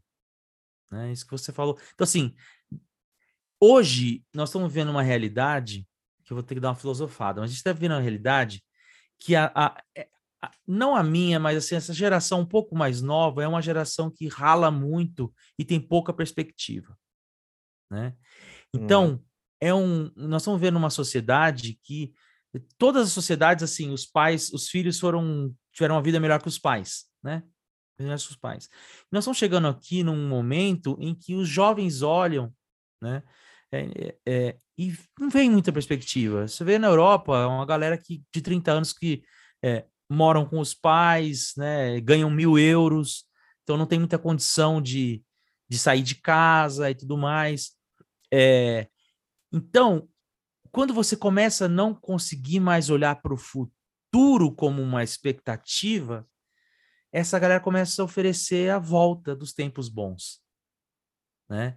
Então, É, e aí começam a associar que o problema, então, de agora está por conta dessa permissividade do sexo, das mulheres, da, da dissolução da família, da não defesa dos valores morais e tudo mais. E aí essa galera começa a, é, é, a, angariar, fund, angariar simpatizantes assim, né? É, então, isso eu acho um pouco como quais são as ideias, né? Assim, é, agora, apostando no futuro, é, então, é difícil falar, porque eu tendo a ver que vai sair uma simbiose daí. Eu acho que vai ter um. vai Essa galera vai continuar isso, mas com um discurso mais moderado e mais sofisticado. É, com mais limpinho, menos gritaria, passando lei é, ao invés de, de ficar fazendo promessa tal. E, então eu acho que a tendência era essa. O problema chama Donald Trump. Por quê? Porque ele pode rachar o partido. E aí ele pode não ter a indicação do Partido Republicano para 2024 e fundar um próprio partido para sair sozinho. Tudo que o Biden quer, aliás porque fica muito fácil ganhar. Foi assim em 1912, quando o Theodore Roosevelt rachou o Partido Republicano e fundou o partido dele. Woodrow Wilson ganhou e virou presidente dos Estados Unidos, né? Então, é um pouco isso que eu, que eu vejo desse, da sua pergunta. Não sei se eu fugi dela, mas é um, um pouco isso do, do, que eu penso. Não, não, é, é, é, eu acho que era essa linha mesmo que eu tô vendo aqui também, não tem bola de cristal, mas que eu vejo esse cenário aí se iniciando, né? Os primeiros passos para ir para esse caminho que você acabou de uhum. falar. E o que eu acho interessante também é que em questão do Partido Republicano, né, a gente, como eu falei, é, não tem uma discussão de ideias, pelo menos não é o que eu vejo, por exemplo o americano mais velho, sei lá, com 60 anos por aí para cima, que assiste Fox News, por exemplo, vai receber só isso que a gente está falando aqui, né? É só pânico moral, é só medo, é só tipo os liberais, como você falou que você fez essa distinção, né? Que aqui o progressista, né, o que seria o de esquerda, é chamado de liberal, e no Brasil a gente tem uma concepção diferente da palavra liberal, né? Ah, mas que os liberais estão destruindo o país, que os LGBT querem acabar com a família, que as feministas querem acabar com a família, tanto é que, por exemplo, uma coisa igual ao aborto, né, quase depois de 50 anos, uhum. a nível federal foi tirado o direito esse ano, por causa da maioria conservadora na Suprema Corte que o Donald Trump colocou lá. Uhum. Um terço da Suprema Corte foi colocada por Donald Trump, né? Três uhum. dos nove. Então você tem uma maioria de seis colocado por, colocados por seis juízes colocados por presidentes republicanos e só três é, entre Obama e uma que foi colocada pelo, pelo Biden esse ano. Mas é, é complexo isso, né? É, cenas do, uhum. dos próximos capítulos. É. Mas é, então, é engraçado que ele, eles chamam de woke culture, né? Que é, seria. Então tem uma guerra essa woke culture que só eles sabem o que é, porque é, eles fecham numa caixinha, né? Então que é o ah, do, a política do cancelamento, as pessoas que não querem ter identidade de gênero e tal. Então, eles, eles pegam exemplos anedóticos e transformam como se fosse algo massificado e que os professores estão ensinando. Por exemplo, aí na Flórida, uma das leis que o DeSantis passou é que você não pode ter aula de educação sexual até a quarta série. Não é só aula de educação sexual, na verdade eu estou até falando errado aqui. É não pode falar de órgão reprodutor, não pode falar de de, uhum. de né? Se, então é, é, é um moralismo que não contribui nada, assim, sabe? E por outro lado, é, é, é a, a, o que tem a gente um pouco de esperança é que uma das coisas que ajuda a gente a entender também a derrota dos, demo, dos republicanos nessas eleições de midterms é que essa pauta ela também tá com uma galera pequena. Se você for ver, é, você teve quatro estados que legalizaram na sua constituição o aborto. né? Então, assim, você tem o Michigan, é, New Hampshire, se eu não me engano, Califórnia, que é, justamente porque houve isso, né? Então, assim, acho que 70% da população foi contra a reversão da, é, da Roe versus Wade, né? Da, da uhum. proibição uhum. do aborto. Porque entendiam que já era uma lei de 50 anos, né? E assim, Sim. Isso, se você for pegar, então, olhar leis do passado que já estão consolidadas há 50 anos começar a mudar, você vai ver, ah, será que a 13 terceira emenda é é, inconstitucional, né? Porque, basicamente, nos Estados Unidos, as coisas funcionam por, pela interpretação do que a Constituição quis dizer, só que a Constituição é do século XVIII. Então, cada um vai muito do, do, né, da, da régua que, do Supremo, né? Olá pessoal, aqui é o Eric Harden e eu estou interrompendo nosso bate-papo rapidamente para lembrar que a sua contribuição é muito importante para manter o nosso podcast vivo. Eu e meu primo Leandro Casale não vivemos de podcast. Ele é professor de história e eu sou coordenador de uma escola de inglês. Desde que começamos esse projeto juntos, em agosto de 2021, ele veio como um ato de resistência, um ato político. A gente faz a gravação dos nossos episódios coordenando nossa agenda de trabalho, nossos fusos horários, pois ele mora no Brasil, eu moro nos Estados Unidos, e depois eu faço a edição do conteúdo para poder colocar ele no ar, meu primo faz as capas dos episódios e nós dois que mexemos no Instagram e interagimos com os nossos seguidores. Em outras palavras, criar conteúdo requer tempo e não é uma tarefa nada fácil. Além também de requerer dinheiro, né, de recursos. Então, para nós dois é muito importante falarmos sobre narrativas que não são exploradas ou de perspectivas que são silenciadas. Como educadores da área de humanas, esse é um trabalho descolonizador, antirracista e que requer muito cuidado. Então, considere se tornar um dos nossos apoiadores recorrentes no Apoia-se. E a sua doação irá ajudar a gente a produzir o nosso podcast, colocá-lo no ar. E para quem não sabe, o link é apoia.se barra podcast desconstruir. Ele está sempre também na descrição dos episódios, inclusive desse que você está ouvindo agora. Além disso, caso você queira contribuir numa doação única, se você não puder contribuir no Apoia-se, você pode contribuir agora com o Pix. A chave do Pix é o nosso e-mail podcastdesconstruir@gmail.com. No Apoia-se você pode começar a sua doação a partir de um real e no Pix você também pode fazer a doação do valor que você quiser. Então é isso. Nos ajude a tornar o podcast Desconstruir uma referência no Brasil e para a diáspora brasileira espalhada pelo mundo. E claro, sempre compartilhe nossos episódios com o maior número de pessoas possível. Nós ficamos também muito gratificados quando a gente vê o nosso episódio em algum story aí marcado no Instagram e é sempre muito legal. Então, muito obrigado mais uma vez e agora de volta ao nosso bate-papo não fazer só um comentário. Quando você, o Eric começou a fazer a pergunta, eu essa pergunta para nós historiadores ela sempre dá um arrepio, porque é, fazer perspectivas para o futuro para a gente é sempre muito complicado, ainda mais tendo que ter todo o cuidado já para analisar é, as coisas no olho do furacão. Muitas vezes a gente fala coisas e se arrepende depois. Você imagina fazer perspectivas para daqui para daqui a um tempo, né? Então, é, é mas tempo. você sabe que essa é a grande tentação do historiador, né? Porque como ele acha que a história uhum. se repete e ele conhece os processos históricos, aí ele começa a ver as coisas se desenhando, aí ele acha que vai se repetir, né? Então ele faz algumas apostas uhum. e cai do, cai do cavalo. Eu fiz algumas aí que eu caí do cavalo completamente. Daqui a dois anos, então, a gente convida de novo, Marcos, para você é. falar do, do, resultado das eleições presidenciais de 2024. É, por exemplo, eu fui um, eu fui um que, desde o começo, eu falo: não vai concorrer o Biden, não vai concorrer o Trump. Né? Isso é uma coisa que eu falo desde o começo. Tem outros podcasts que eu já gravei falando isso.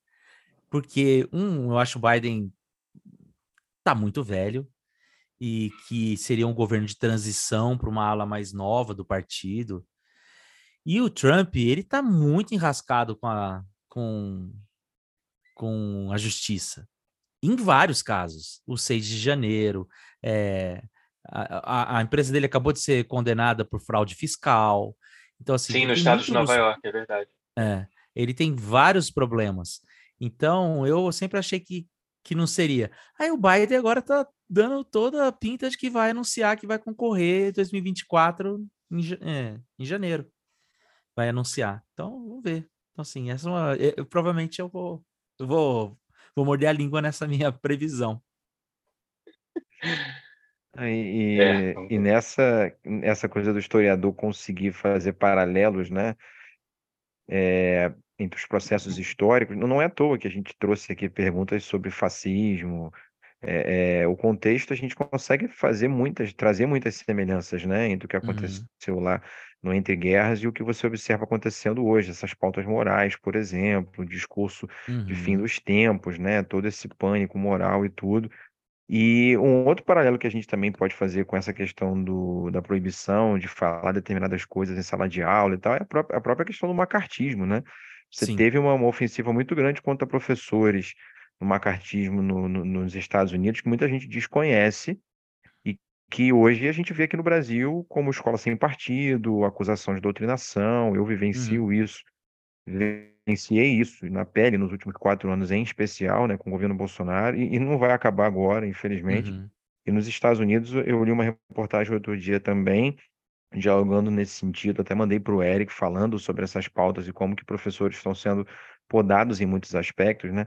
Então, não, não é à toa que essas, essas, essas bolas aqui estão sendo estão sendo levantadas, porque de fato é um, um, um cenário complexo e, e, e parecido em, em, vários aspectos, né? em diversos aspectos.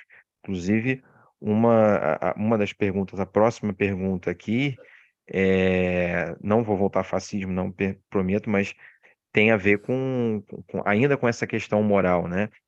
É, muita gente coloca os Estados Unidos como como um exemplo de não só de democracia, de terra da liberdade, enfim, um discurso que eles exportaram para o mundo e que, que é veiculado até hoje, né, reproduzido até hoje, que muita gente compra esse discurso. É, mas, ao mesmo tempo, você vê, por exemplo, um presidente dos Estados Unidos tomando posse, e, se eu não me engano, ele toma posse é, é, é, jurando não só a Constituição, mas ele faz um juramento sobre, de, sobre a Bíblia também. Estou errado ou não? Não, depende. Isso aí cada um escolhe. Isso é, não é uma regra. Escolha. Isso... Não é uma regra. Você pode fazer sobre a Constituição certo. ou sobre o seu livro preferido da sua religião. Isso, exatamente. Perfeito. É... quem é, Enfim. como é um, é um país cristão, em sua grande maioria, a tendência Acaba é essa. O Joe Biden é católico, por exemplo. Pois é. é tendo essa, essa não só predominância do, do cristianismo, mas essa escalada desses grupos, acho que a gente pode dizer, né? Tem grupos fundamentalistas cristãos, né? A gente Uhum. fala muito de fundamentalismo islâmico, mas o fundamentalismo está presente em diferentes religiões. É, Eu sei que é péssima, acho que o o termo é muito forte, mas enfim, é, é, falar de, de, de uma teocracia que muita gente aponta, né, em países do Oriente Médio, por exemplo, e tal, seria algo muito distante da gente fazer esse paralelo com os Estados Unidos também, porque para quem escuta parece um absurdo, assim, né? Mas se a gente for analisar mais a fundo, tem vários problemas ali também, né? Que não tem só no Irã, não tem só no Catar, como está rolando a Copa do Mundo agora. Tem várias questões religiosas bastante problemáticas nos Estados Unidos também, né? É, é o Handmaid's Tales, né? Fazer um. Isso, na- igual isso, isso. exatamente. É. Então, eu acho muito distópico isso. Eu acho assim, nos Estados Unidos é, tem uma. Talvez eu vou ser um pouco ingênuo, tá? Mas na, na Constituição, a primeira emenda, a famosa primeira emenda, a liberdade de expressão, ela também abarca a liberdade religiosa. E ali não tem muito espaço para dúvida, não tem muito como você querer interpretar diferente, né? O que existe de interpretação sobre o free speech, por exemplo, sobre a liberdade de expressão, é, é que, que ele serve nas relações entre os indivíduos e o Estado. Mas que se eu ofendo alguém, essa pessoa pode me processar. Então, assim, eu não tenho liberdade de falar tudo que eu quiser. É o Estado que não pode fazer com que eu é, é, não fale usando da sua Não. força contra mim. Né? Então isso Não, é o muito estabelecido. limite, né? É, isso é muito estabelecido há muito tempo. E assim, isso é um dos marcos da, da Constituição dos Estados Unidos, a separação do Estado da religião. Então você pega lá um dos primeiros, o, o Thomas Jefferson, né, que eu estudei, é, na declaração, é, quando ele chega à presidência, ele se elege em 1800, uma das primeiras cartas que mandam para ele é de uma congregação batista da Nova Inglaterra. E ele tinha muito medo de que isso acontecesse, que essas coligações religiosas acabassem ganhando é, força e tomassem conta do Estado. E aí ele usa uma expressão assim: é, a gente tem que construir o muro da separação entre a igreja e a religião. E hoje, até hoje, essa frase que ele fala é, é usada pela Suprema Corte para falar que você não pode misturar as duas coisas, né? Então isso é algo muito consolidado no próprio imaginário é, americano, né? O próprio Bush, quando começou a perseguição às mesquitas e tudo mais, após o 11 de setembro, teve que falar isso, que nossa guerra não é contra as pessoas, nem contra a religião, que aqui é a terra da liberdade, tal, tal, tal. Então, assim, ao mesmo tempo que você, que é uma espécie de uma falácia dos Estados Unidos, democracia e tal, é verdade que nós temos lá uma sociedade civil muito mais organizada, né? Então, por exemplo, quando Trump chegou ao poder, ele começou a barrar a vinda de alguns é, voos de. Foi logo depois que ele tomou o poder, assim, logo depois que ele assumiu, na verdade. É, então, pessoas que vinham do Oriente Médio ou de origens diferentes, tal, Islâmica. islâmica, não podiam entrar, e tinha gente que era professor em universidade, né, tinha o visto lá, o J e tal, e aí, é, J1, né? E aí ele, é, as pessoas começaram a, a ir para o, o- o aeroporto, advogados, para fazer pro bono, para tirar as pessoas da, da cadeia e liberar e tudo mais. Então, assim, ao mesmo tempo que é uma sociedade extremamente conservadora e tal, esse lance da sociedade civil, de organizar e tal, é muito forte também, né? Então, eu não acho que existe uma chance para se descambar para aí. Se isso acontecesse, teria que ter uma ruptura com a Constituição. Então, essa é a minha opinião. Teria que ser um cenário muito distópico mesmo. Né? É mais fácil aqui, né? Que isso não está plenamente assegurado. Claro, a religião lá sempre vai pesar, é uma pauta moral, e isso ganha voto, as pessoas usam dessas bandeiras para se eleger.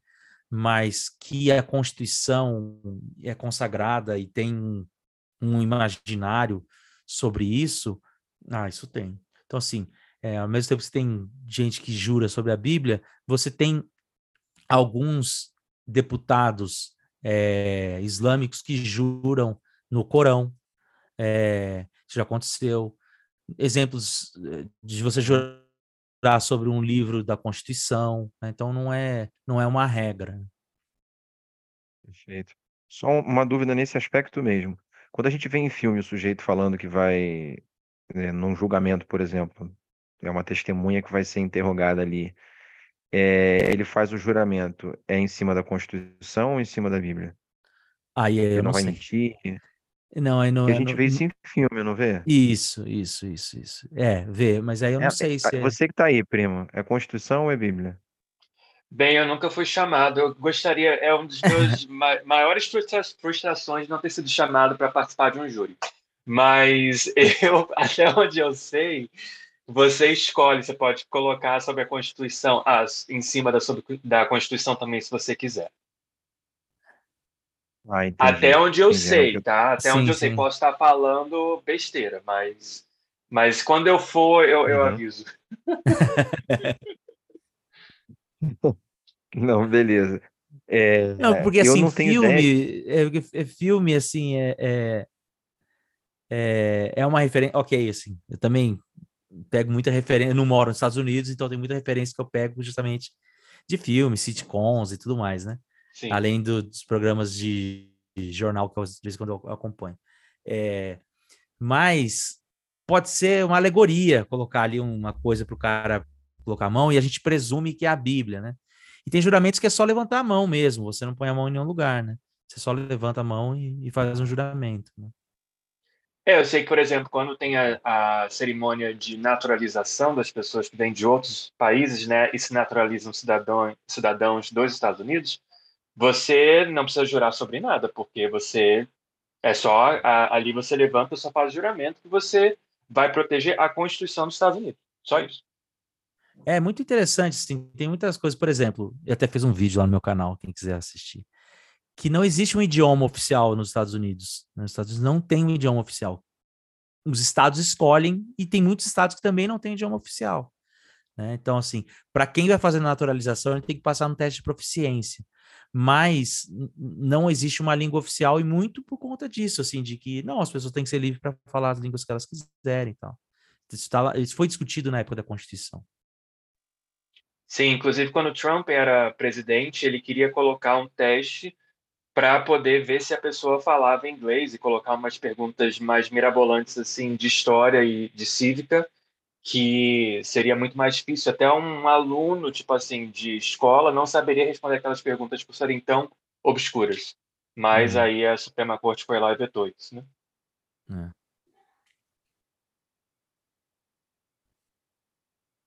beleza é, eu não sei se se vocês estão me escutando direito, porque minha internet deu uma travadinha aqui. Tá ouvindo ou não? Sim, sim. Sim, tá tranquilo. Sim? Ah, beleza.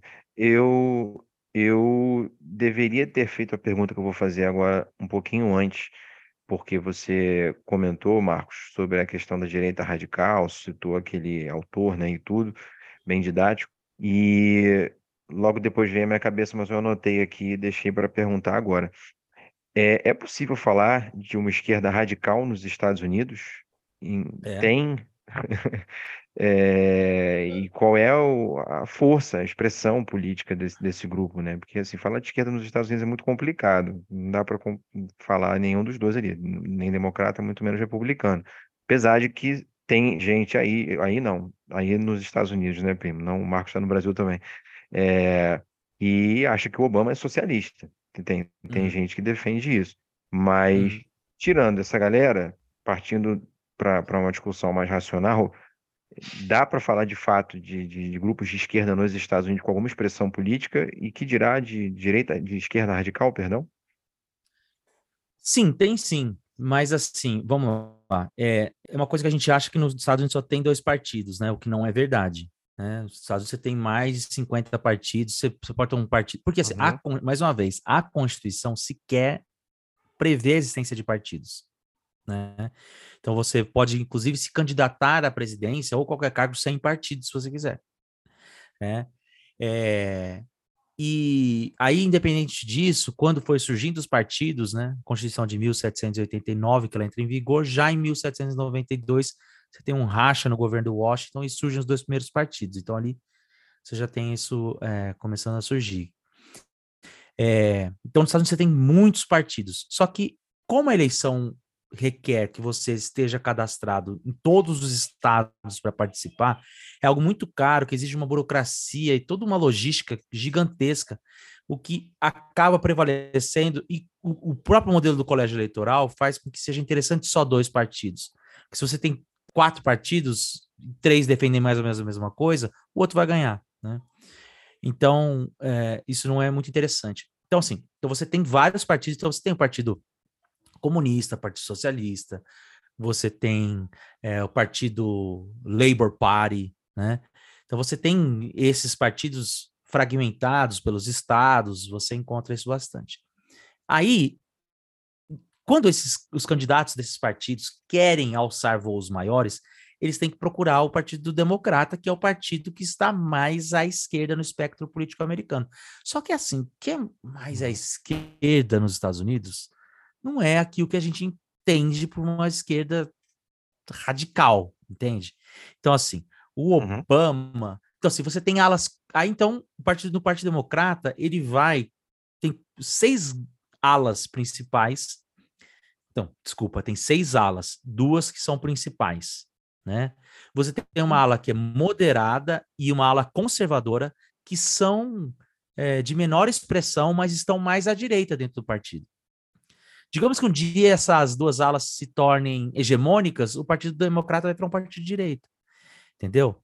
A ala, uhum. é, a ala é, que, que manda, as duas alas que mandam, são chamadas de, de é, a nova e a, e a velha guarda progressista, velha guarda liberal, que é assim um, uma social-democracia é, ou um liberalismo progressista. São a galera que uhum. acha que tem que ter apoio a, a, minorias e tal, mas que gosta de grana, que é capitalista, que tá nem aí. Aí você tem Sim. a ala do Bernie Sanders, que é uma social-democracia bem mais clássica, uhum. é, mais europeia, de welfare state, né? Que para lá já é radical.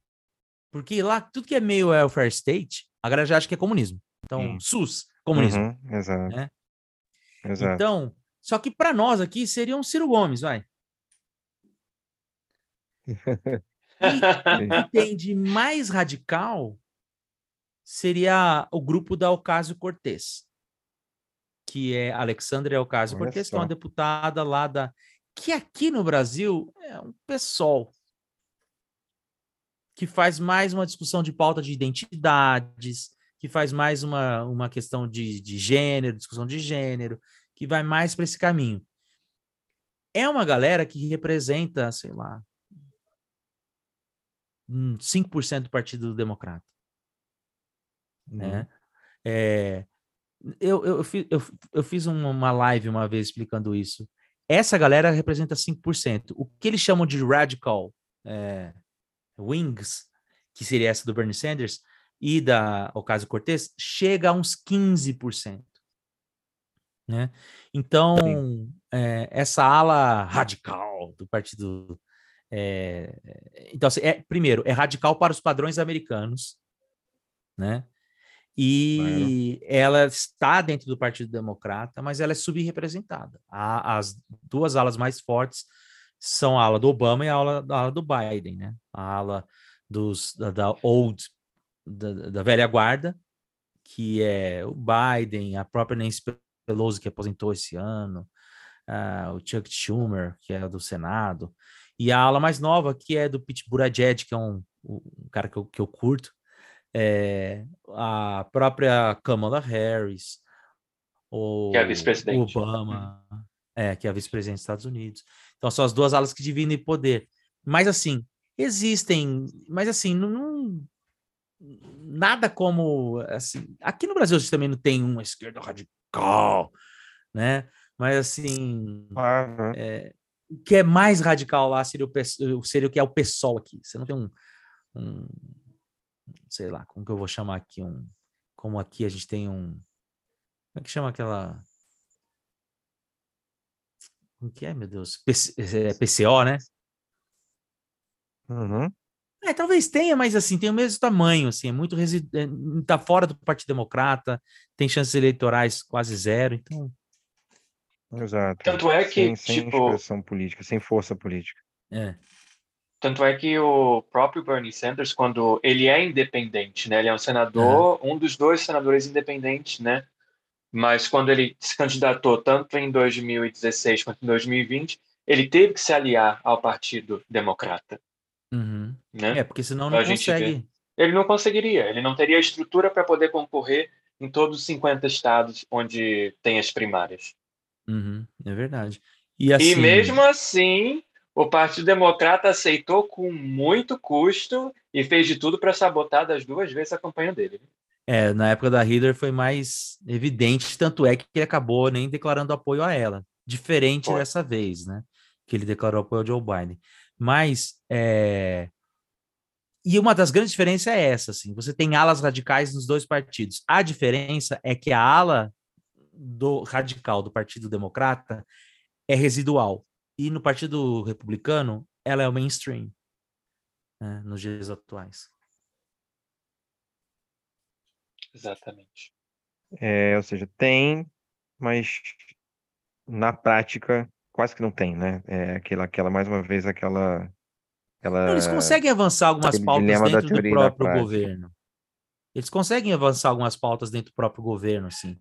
Mas é, tem muita discussão, tem gente que acha que eles atrapalham, porque eles, eles acabam confirmando a, a visão de mundo dessa galera reacionária e tal, que chega na hora da eleição, eles botam uhum. medo, né?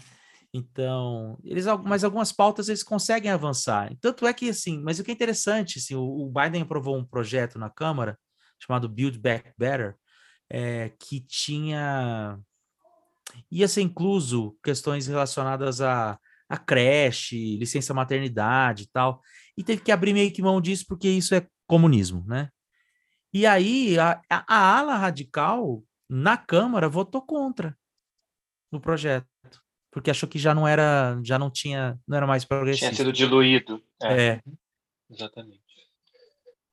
É, e até esse plano aí também no Senado tivemos, é. uh, tiveram dois senadores, né, bem reacionários do, do Partido Democrata que estavam segurando, embarreirando isso, né, que é o é. Joe Manchin, que Manchin. é de West Virginia, né, é. e a Kirsten Sinema do Arizona, se não me engano. É, a Sinema nem era muito lance de ser de ser reacionário. O, o, o, o, o Mentin, sim, ele é da ala conservadora. Conservadora, sim. É, ele era. E, e, então, e aí teve que abrir mão de algumas dessas pautas justamente porque senão ele não ia votar. Exatamente. Sim, teve que ficar menos radical ainda, assim, né? Se, se a galera já achou que não estava radical, ficou menos ainda. Mas passou. Isso foi outra coisa, assim, o governo Biden, o Biden tem essa imagem do, ve, do, do velhinho, meio gago e tudo mais, que não é um presidente forte, mas ele foi para midterms tendo já aprovado a maioria dos grandes projetos que ele precisava aprovar. Então, se ele não tivesse conseguido manter a maioria no Senado, os, os principais projetos ele já tinha passado. Vários, vários projetos bipartidários, inclusive, que precisou costurar com os republicanos. Eles acabaram de, de aprovar, que é uma loucura na minha cabeça, mas eles regulamentaram, criar, porque assim, os Estados Unidos tudo é da interpretação, né? Porque a common law ela te permite essa, ela é mais baseada nos costumes do que na lei escrita. É, e aí eles precisaram, eles aprovaram uma lei semana passada no Congresso, na, no Senado, é, tornando legal o casamento entre pessoas do mesmo sexo e de etnias diferentes, interracial. E aí isso passou, e, e, e, eu não vou explicar aqui a questão dos filibusters lá, porque seria complicar. Mas você tem que ter mais de 60 votos no Senado, que são 100 senadores, para nem ter discussão, você já aprova. É, e eles tinham 60 votos. Né? É, e aí foi para a Câmara e a Câmara aprovou ontem, se eu não me engano, essa lei. Aí então virou uma lei. Então, assim, para você ver como é, apesar da, da, cultura woke que os caras debatem, tem muita coisa passando é, que, demonstra que tem um apoio popular para pautas de igualdade, né? Enfim. Sim, muito bom.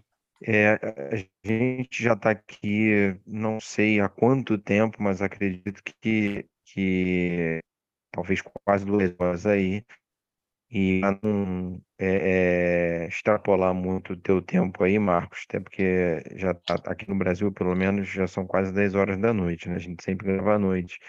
Então, para não cansar o convidado, acho que vale a gente caminhar para as duas últimas perguntas aí. Fica à vontade para responder como você preferir. Se quiser resumir também, não tem problema, tá? São perguntas, acho que um, um pouco menos cabulosas que as outras que a gente já te fez. É, mas eu tô com pena do Marcos, cara, que as perguntas são bem, bem complicadas. Mas eu, a gente, assim, aqui, como a gente conversou antes até do episódio, o público que escuta a gente é um público muito variado. Então a gente tá pegando exatamente muita coisa que vem do senso comum, muita coisa que tá na cabeça de muita gente, para destrinchar, né? Para se fazer. É, para fazer um, uma, um debate mais simples mesmo, né? Nada super acadêmico nem nada, não. É para ficar claro, claro mesmo as coisas, né? E aí, enfim, tem duas perguntas aqui que estão no roteiro que eu acho que são bem importantes para a gente pensar geopolítica, né, internacional e tal. E é, primeiro, vou mandar algumas duas e você organiza como você achar melhor, tá? Primeiro, é a política do Biden com relação à China, que é o grande, hoje, acho que, rival dos Estados Unidos, né, junto com a Rússia. E, uhum. aliás, a, a, política externa que os Estados Unidos vêm desenvolvendo jogou a Rússia no colo da China, na minha opinião, de uma maneira extremamente é, é, burra mesmo por parte das lideranças estadunidenses, né? Mas que para o mundo, a meu ver, eu acho que é, foi ótimo esses dois países estarem se aproximando, apesar de eu ter várias críticas ao Putin, enfim, enfim. É, é como forma de, de uma multipolaridade, né? Essa aproximação e ascensão China-Rússia é bastante marcante. Então, é, é como é que é, é, se desenha a política externa do Biden com relação à China e se ela se diferencia muito com relação ao Trump, por exemplo, né? É, ao governo Trump, que foi a política externa do Trump comparado com, com o Biden. E a outra é como que a gente pode tentar com boa relação aí dos Estados Unidos com o Brasil com as é, o Brasil sempre teve uma relação muito próxima com os Estados Unidos, historicamente, só que o, o Lula vem num momento de ascensão de um mundo mais multipolar, né?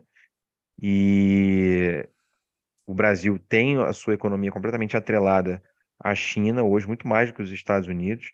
Uhum. Então, é, é, pensar hoje a relação realmente dos Estados Unidos com o Brasil, porque a, a, gente aqui acha que o Brasil é pouca merda, mas não é não, gente. Que a gente tem um, um complexo de vira-lata muito grande, né, por conta da colonização. Mas o Brasil é um país importante pra caramba no cenário geopolítico. Os Estados Unidos sabem disso. Então, é, é como é que a gente pode pensar a relação dos Estados do Lula? São essas duas perguntas aí. Vou, re, vou repetir que eu falo pra cacete. Relação com a China, né?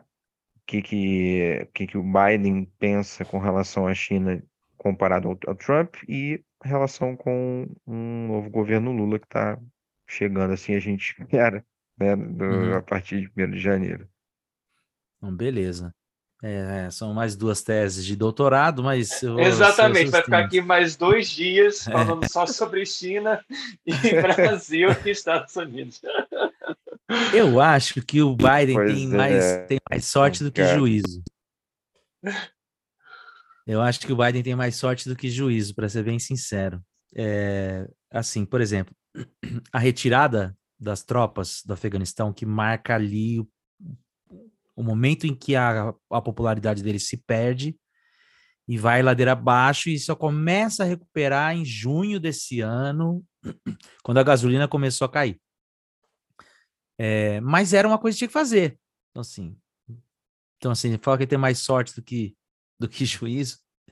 Porque, assim, é, todo mundo esperava que o Putin é, entrasse, que, que em uma semana, quando, quando começou a guerra, todo mundo achou que em uma semana ele tomaria Kiev e acabou a guerra. Né? E que ele ia consolidar a Rússia como essa terceiro polo no mundo, né? Uh, por um lado, é, então o Biden comprou a briga né, com a OTAN e tal, o que fez com que, de certa maneira, a Europa se aproximasse mais dos Estados Unidos do que vinha acontecendo. Então, assim, a primeira coisa de diferente que tem é que o Trump pensa política externa como comércio. O Trump, ele não pensa política externa dentro das complexidades que são é, os jogos diplomáticos, diplomáticos de interesse. Então, para ele tudo é acordo comercial. Então, você vai ver o acordo que ele faz lá é, no Oriente Médio é basicamente entre quem vai comprar de quem e tudo mais e sela uma paz entre as pessoas. E ele tratou a China meio assim. Né? Então ele tirou os Estados Unidos. Então ele falou que a ONU era um tigre, que a OTAN era um tigre de papel. Ele falou que a ONU não servia para nada, que ele não ia mais dar dinheiro para ficar é, pagando as contas da ONU, não sei o quê. E isso tirou os Estados Unidos do cenário, deixou a Europa meio é, é, sem saber para onde ia e criou um vazio de poder que a China foi ocupando. Né? Então, é muito interessante porque tem esse discurso anticomunista dentro do trumpismo, como tem no bolsonarismo, e aí se vende muito a ideia de que o Trump era a última porteira contra a China. né? O último grande barreira contra a China. E, na verdade, ele foi um dos caras que mais tornou possível a expansão da China, justamente porque ele não impôs tantas barreiras. Então, quando. Só que tem uma coisa que une democratas e republicanos é a China. Né? Os dois não gostam da China. Tanto o Bernie Sanders e o Trump. Né? É, eles não gostam da China. É, então, o, o, Joe Biden ele tem uma política mais agressiva nesse sentido. Né? Ele não trata a China apenas como um acordo é, comercial. Ele trata dentro das expectativas da diplomacia internacional, de disputa de poder, de campo de influência. E aí, nesse movimento que teve da Rússia, é, o que se vê agora já é a China falando: não, ó, não tem nada com isso, não, hein? Né? A China já começa a se afastar um pouco da Rússia, né, por conta dos resultados que, que não foram os, o esperado. A China começa a ter problemas internos também, agora por conta da, da política de Covid zero, né? É, que está fazendo com que. Porque o que se esperava era que o próximo passo depois do Putin anexar a Ucrânia era a China tomar Taiwan. Né? E aí, no meio da campanha é, do, de midterms, a Nancy Pelosi pegou um avião e foi para Taiwan, que é a, a presidente da, do, da Câmara dos Deputados, que é cupincha do Biden. Ele disse que não tem nada a ver, que são poderes autônomos, é verdade, mas obviamente ela foi representando o Partido Democrata, que é o partido do presidente. Né? Então, isso a China não gostou, fez manobras militares ali e tudo mais. Só que ao mesmo tempo, quando uhum. começa a guerra, ele se aproxima. Por quê? Existe uma leitura dos americanos de que a Rússia tem uma influência forte nos processos de eleições antidemocráticas no Brasil, como eles tiveram em 2016. O que não é muito verdade, mas eles acreditam nisso.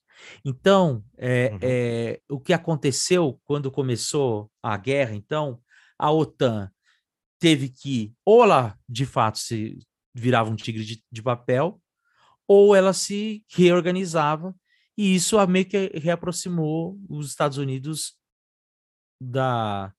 É, aproximou os Estados Unidos da, é, da Europa.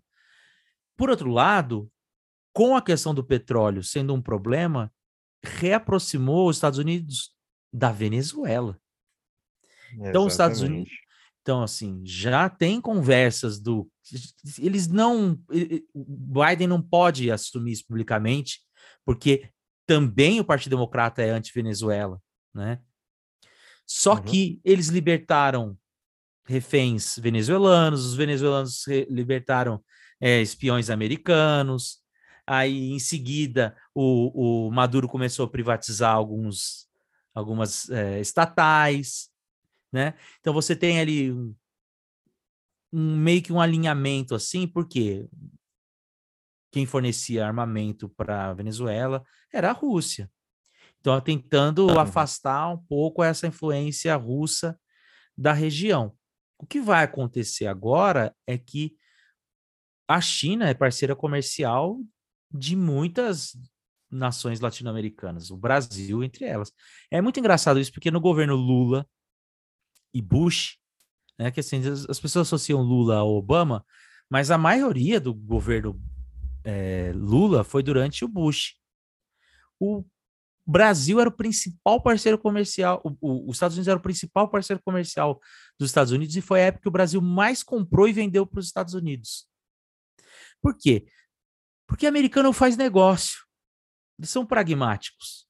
Então, assim, ah, odeia, a gente odeia a, a, a Venezuela, mas os caras têm petróleo, a gente precisa, a Rússia tá sem gás e tal, não sei o quê, a Europa tá sem gás, como é que a gente faz? Ah, vamos conversar com os caras, né?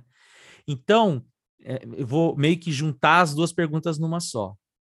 Esse movimento todo, então, assim, uma política diplomática mais ativa, de fortalecimento das instituições globais para tentar enquadrar a China no, olha, existem leis e regras, você não pode é, é, vender para quem você quiser se isso ferir as normas internacionais, é, as normas de trabalho e tal. Então, tenta dar essa enquadrada. Ao mesmo tempo, o Putin acabou não tendo o sucesso que ele queria, mas isso fez com que os Estados Unidos tivessem um, um pretexto para se movimentar é, nesses novos acordos com nações que estavam é, mais sobre o campo de influência é, da China ou da, da Rússia no seu, mesmo sem ter uma política específica para a América Latina. Agora, eles estavam muito de olho na eleição brasileira, é verdade, porque existe ligações umbilicais entre a direita americana e a direita brasileira.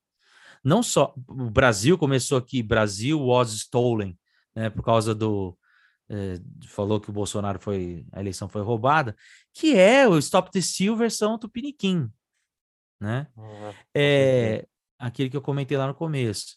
Então você tem e assim de gente que vai morar lá e que tem grana de gente de lá, né? E que e, e eu falo isso, eu, eu, acompanho uns caras aí da direita americana, tipo Ben Shapiro, esses outros caras assim, né? Do Daily Wire, por ossos do ofício. Mas tem polêmica que começa lá que eu falo assim, três semanas chega no Brasil essa polêmica, certeza. E muitas vezes isso acontece. Então existe essa essa cópia. Então eu estava muito de olho nisso. Tanto é que eles aprovaram no Senado uma resolução dizendo que se o Bolsonaro não aceitasse o resultado, era embargo ao Brasil, né? Se ele fizesse tentativa de um golpe. É, então, aí o Brasil virava Venezuela de verdade, né? Tem um embargo com um governo que toma o poder de forma autoritária. Aí você tem é, essa, essa dimensão né? E de que o Brasil é um parceiro que, e principalmente o Lula, que eles conhecem, eles confiam. E é alguém que eles sabem, diferente do que se diz aqui, que não é radical. Tanto é que a escolha do Bush por se aproximar do Lula, no governo do Lula, é, foi para que o Lula é, é, não deixasse o, o, o Chaves radicalizar. Meio que para o Lula tomar conta do Chaves. Né? É, e aí a gente vê que tem essa. Então, assim, quando foi dito isso, os Estados Unidos já está a toque de caixa aprovando a embaixadora para o Brasil, que o Brasil está sem embaixador, né? Para vir para cá antes da. É, tomar posse antes da posse do Lula, né, para ter um representante dos Estados Unidos aqui, né? É, o, um dos secretários de política externa veio se encontrar com Lula, trouxe até camiseta dos Estados Unidos e tal, né, da, da, da seleção americana. E agora, recentemente, é, o Biden falou que eles iam montar uma espécie de comitê conjunto, ficou meio esquisito o que ele quis dizer com isso.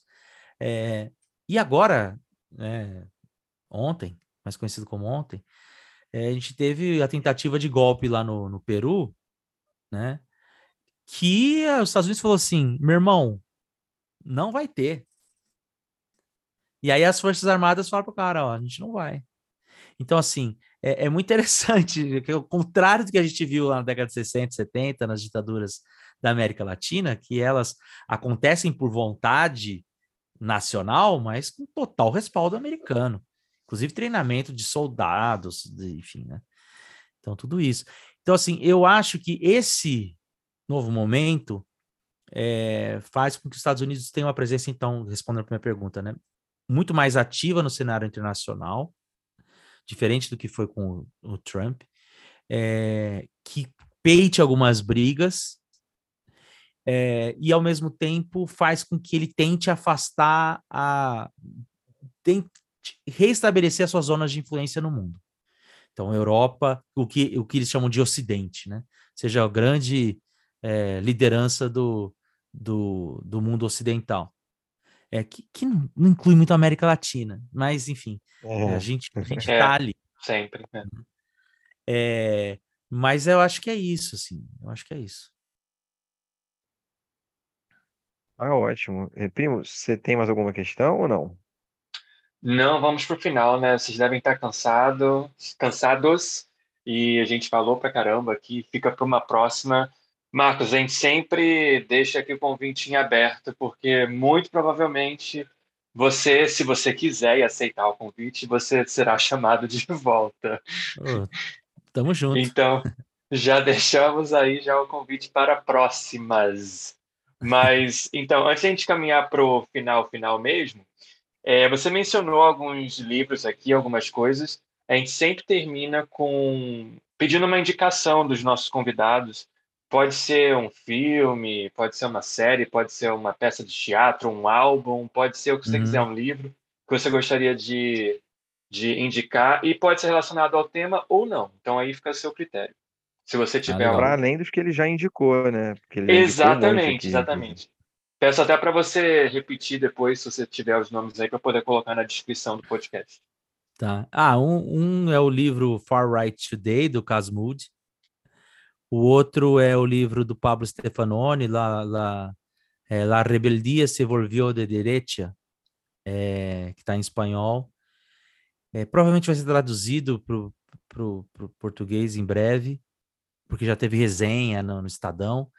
Ah, um outro livro que eu indiquei foi foi da professora Tatiana Poggi, que eu não lembro o nome, mas está disponível em PDF para baixar porque a editora quebrou, e aí ela disponibilizou em PDF sobre a extrema-direita americana. Uh, e aí a minha indicação, que é o meu showdoc, é o musical Hamilton, que eu já falei aqui, uhum. é, que está disponível na Disney+. Plus.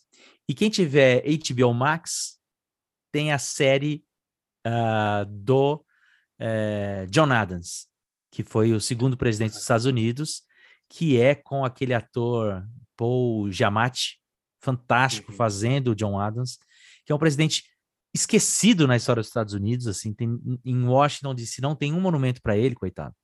É, mas que foi um dos pais fundadores mais ativos da época, com uma vida muito interessante, de tretas com Thomas Jefferson. É, é muito legal. E uma indicação para quem quiser conhecer um pouco mais assim de história dos Estados Unidos é o livro novo da Julie Prawn, Esta, Estas Verdades, que ela busca essas duas, a, a, estas verdades que aparecem lá na declaração, né? Consideramos estas verdades, é, é, e tenta a, analisar como a história dos Estados Unidos foge dessas verdades. É sempre uma luta para fazer com que essas verdades se tornem verdades, né?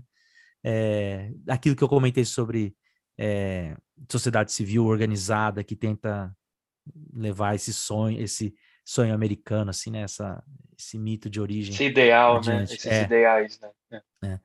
E por último, o meu canal, né? No, no, YouTube. Ele tá meio parado ultimamente, mas é por conta Boa. de fim de ano é, desgastante de professor que tem que corrigir TCC, orientar aluno, ir para a banca de mestrado e processo seletivo de mestrado, corrigir nota de aluno, enfim. Mas ele não, tá, não tá morto, não, muito pelo contrário. Tem planos muito interessantes para ele para o ano que vem. Ótimo. Eu, Colocarei eu tudo lá, prometo. Algum... Eu já assisti alguns vídeos lá no, no canal do. É canal do Sorrilha mesmo o nome do é, canal? É canal do Sorrilha, é. É, eu fiquei Isso. tentando achar um nome para ele, mas eu falei assim: ah, quer saber? É o meu canal, é o canal do Sorrilha. como meu nome não é, como meu nome não é um nome comum, né? Sorrilha. Verdade, sorrilha, é, não é muito é. comum. Rende algumas piadinhas, musiquinhas, né? Faça como eu, sorrilha. Sorrilha, meu bem, sorrilha. Mas, como tem poucos sorrilhas, aí eu já coloquei canal do Sorrilha. É, se fosse Silva seria mais complicado. Muito bom. Eu já, é. sorrilha, então aí dá. Eu, eu já vi, inclusive, alguns vídeos lá no canal dele e ele chegou a disponibilizar algumas aulas que ele estava dando para a galera da graduação mesmo, né, Marcos? Isso. Eu achei é, bastante, bastante interessante.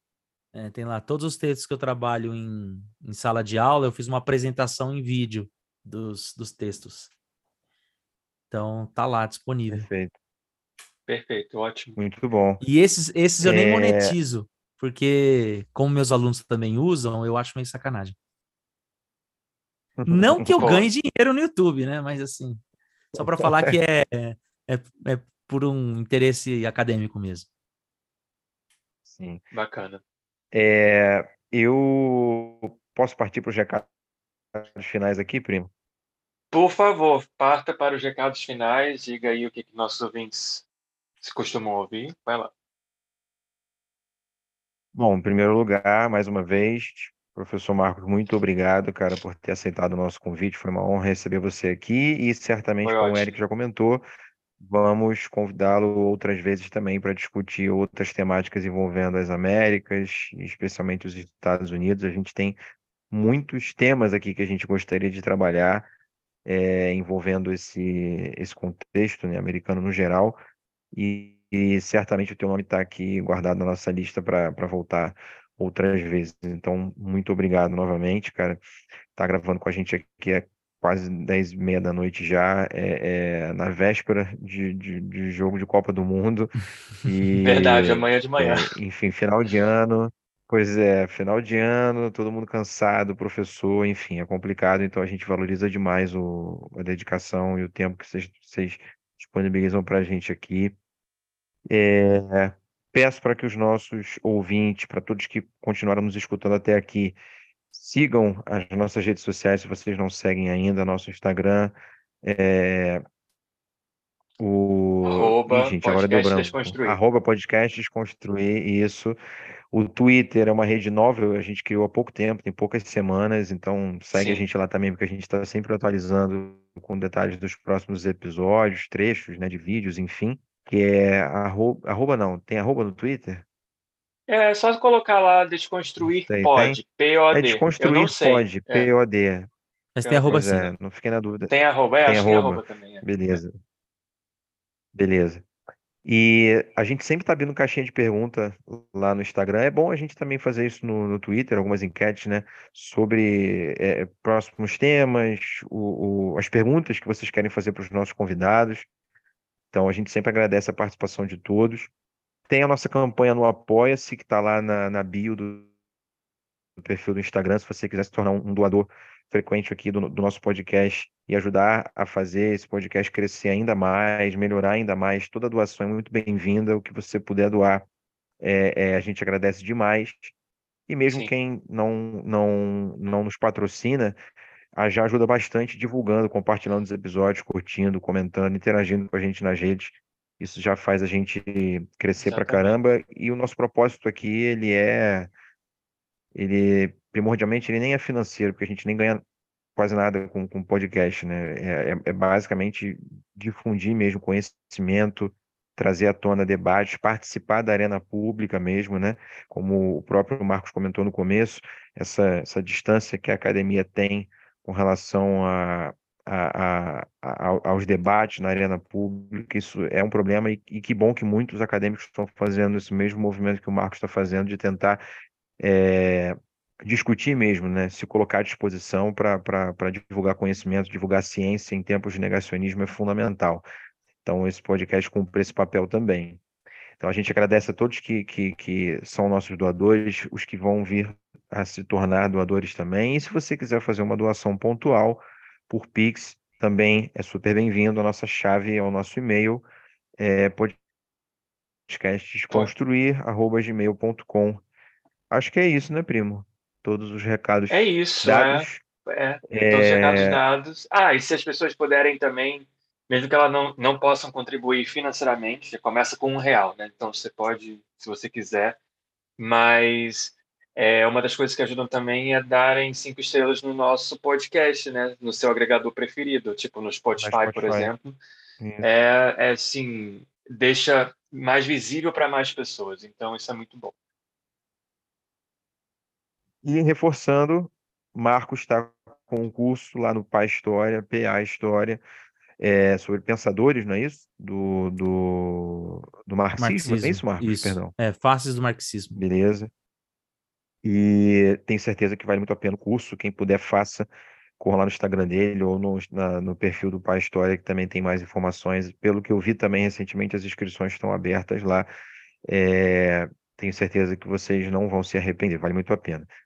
Marcos, obrigado mais uma vez. Obrigado Muito a todos obrigado, os Marcos. ouvintes que estão com a gente conosco até aqui é, nesse momento. E novos episódios virão ainda nesse ano, não é o último. Ainda tem mais um que a gente vai lançar, pelo menos nesse finalzinho de 2022 ainda, e vamos seguir firme aí em 2023. Beijo para todos, muito obrigado, gente, valeu. Até a próxima, pessoal. Tchau, tchau.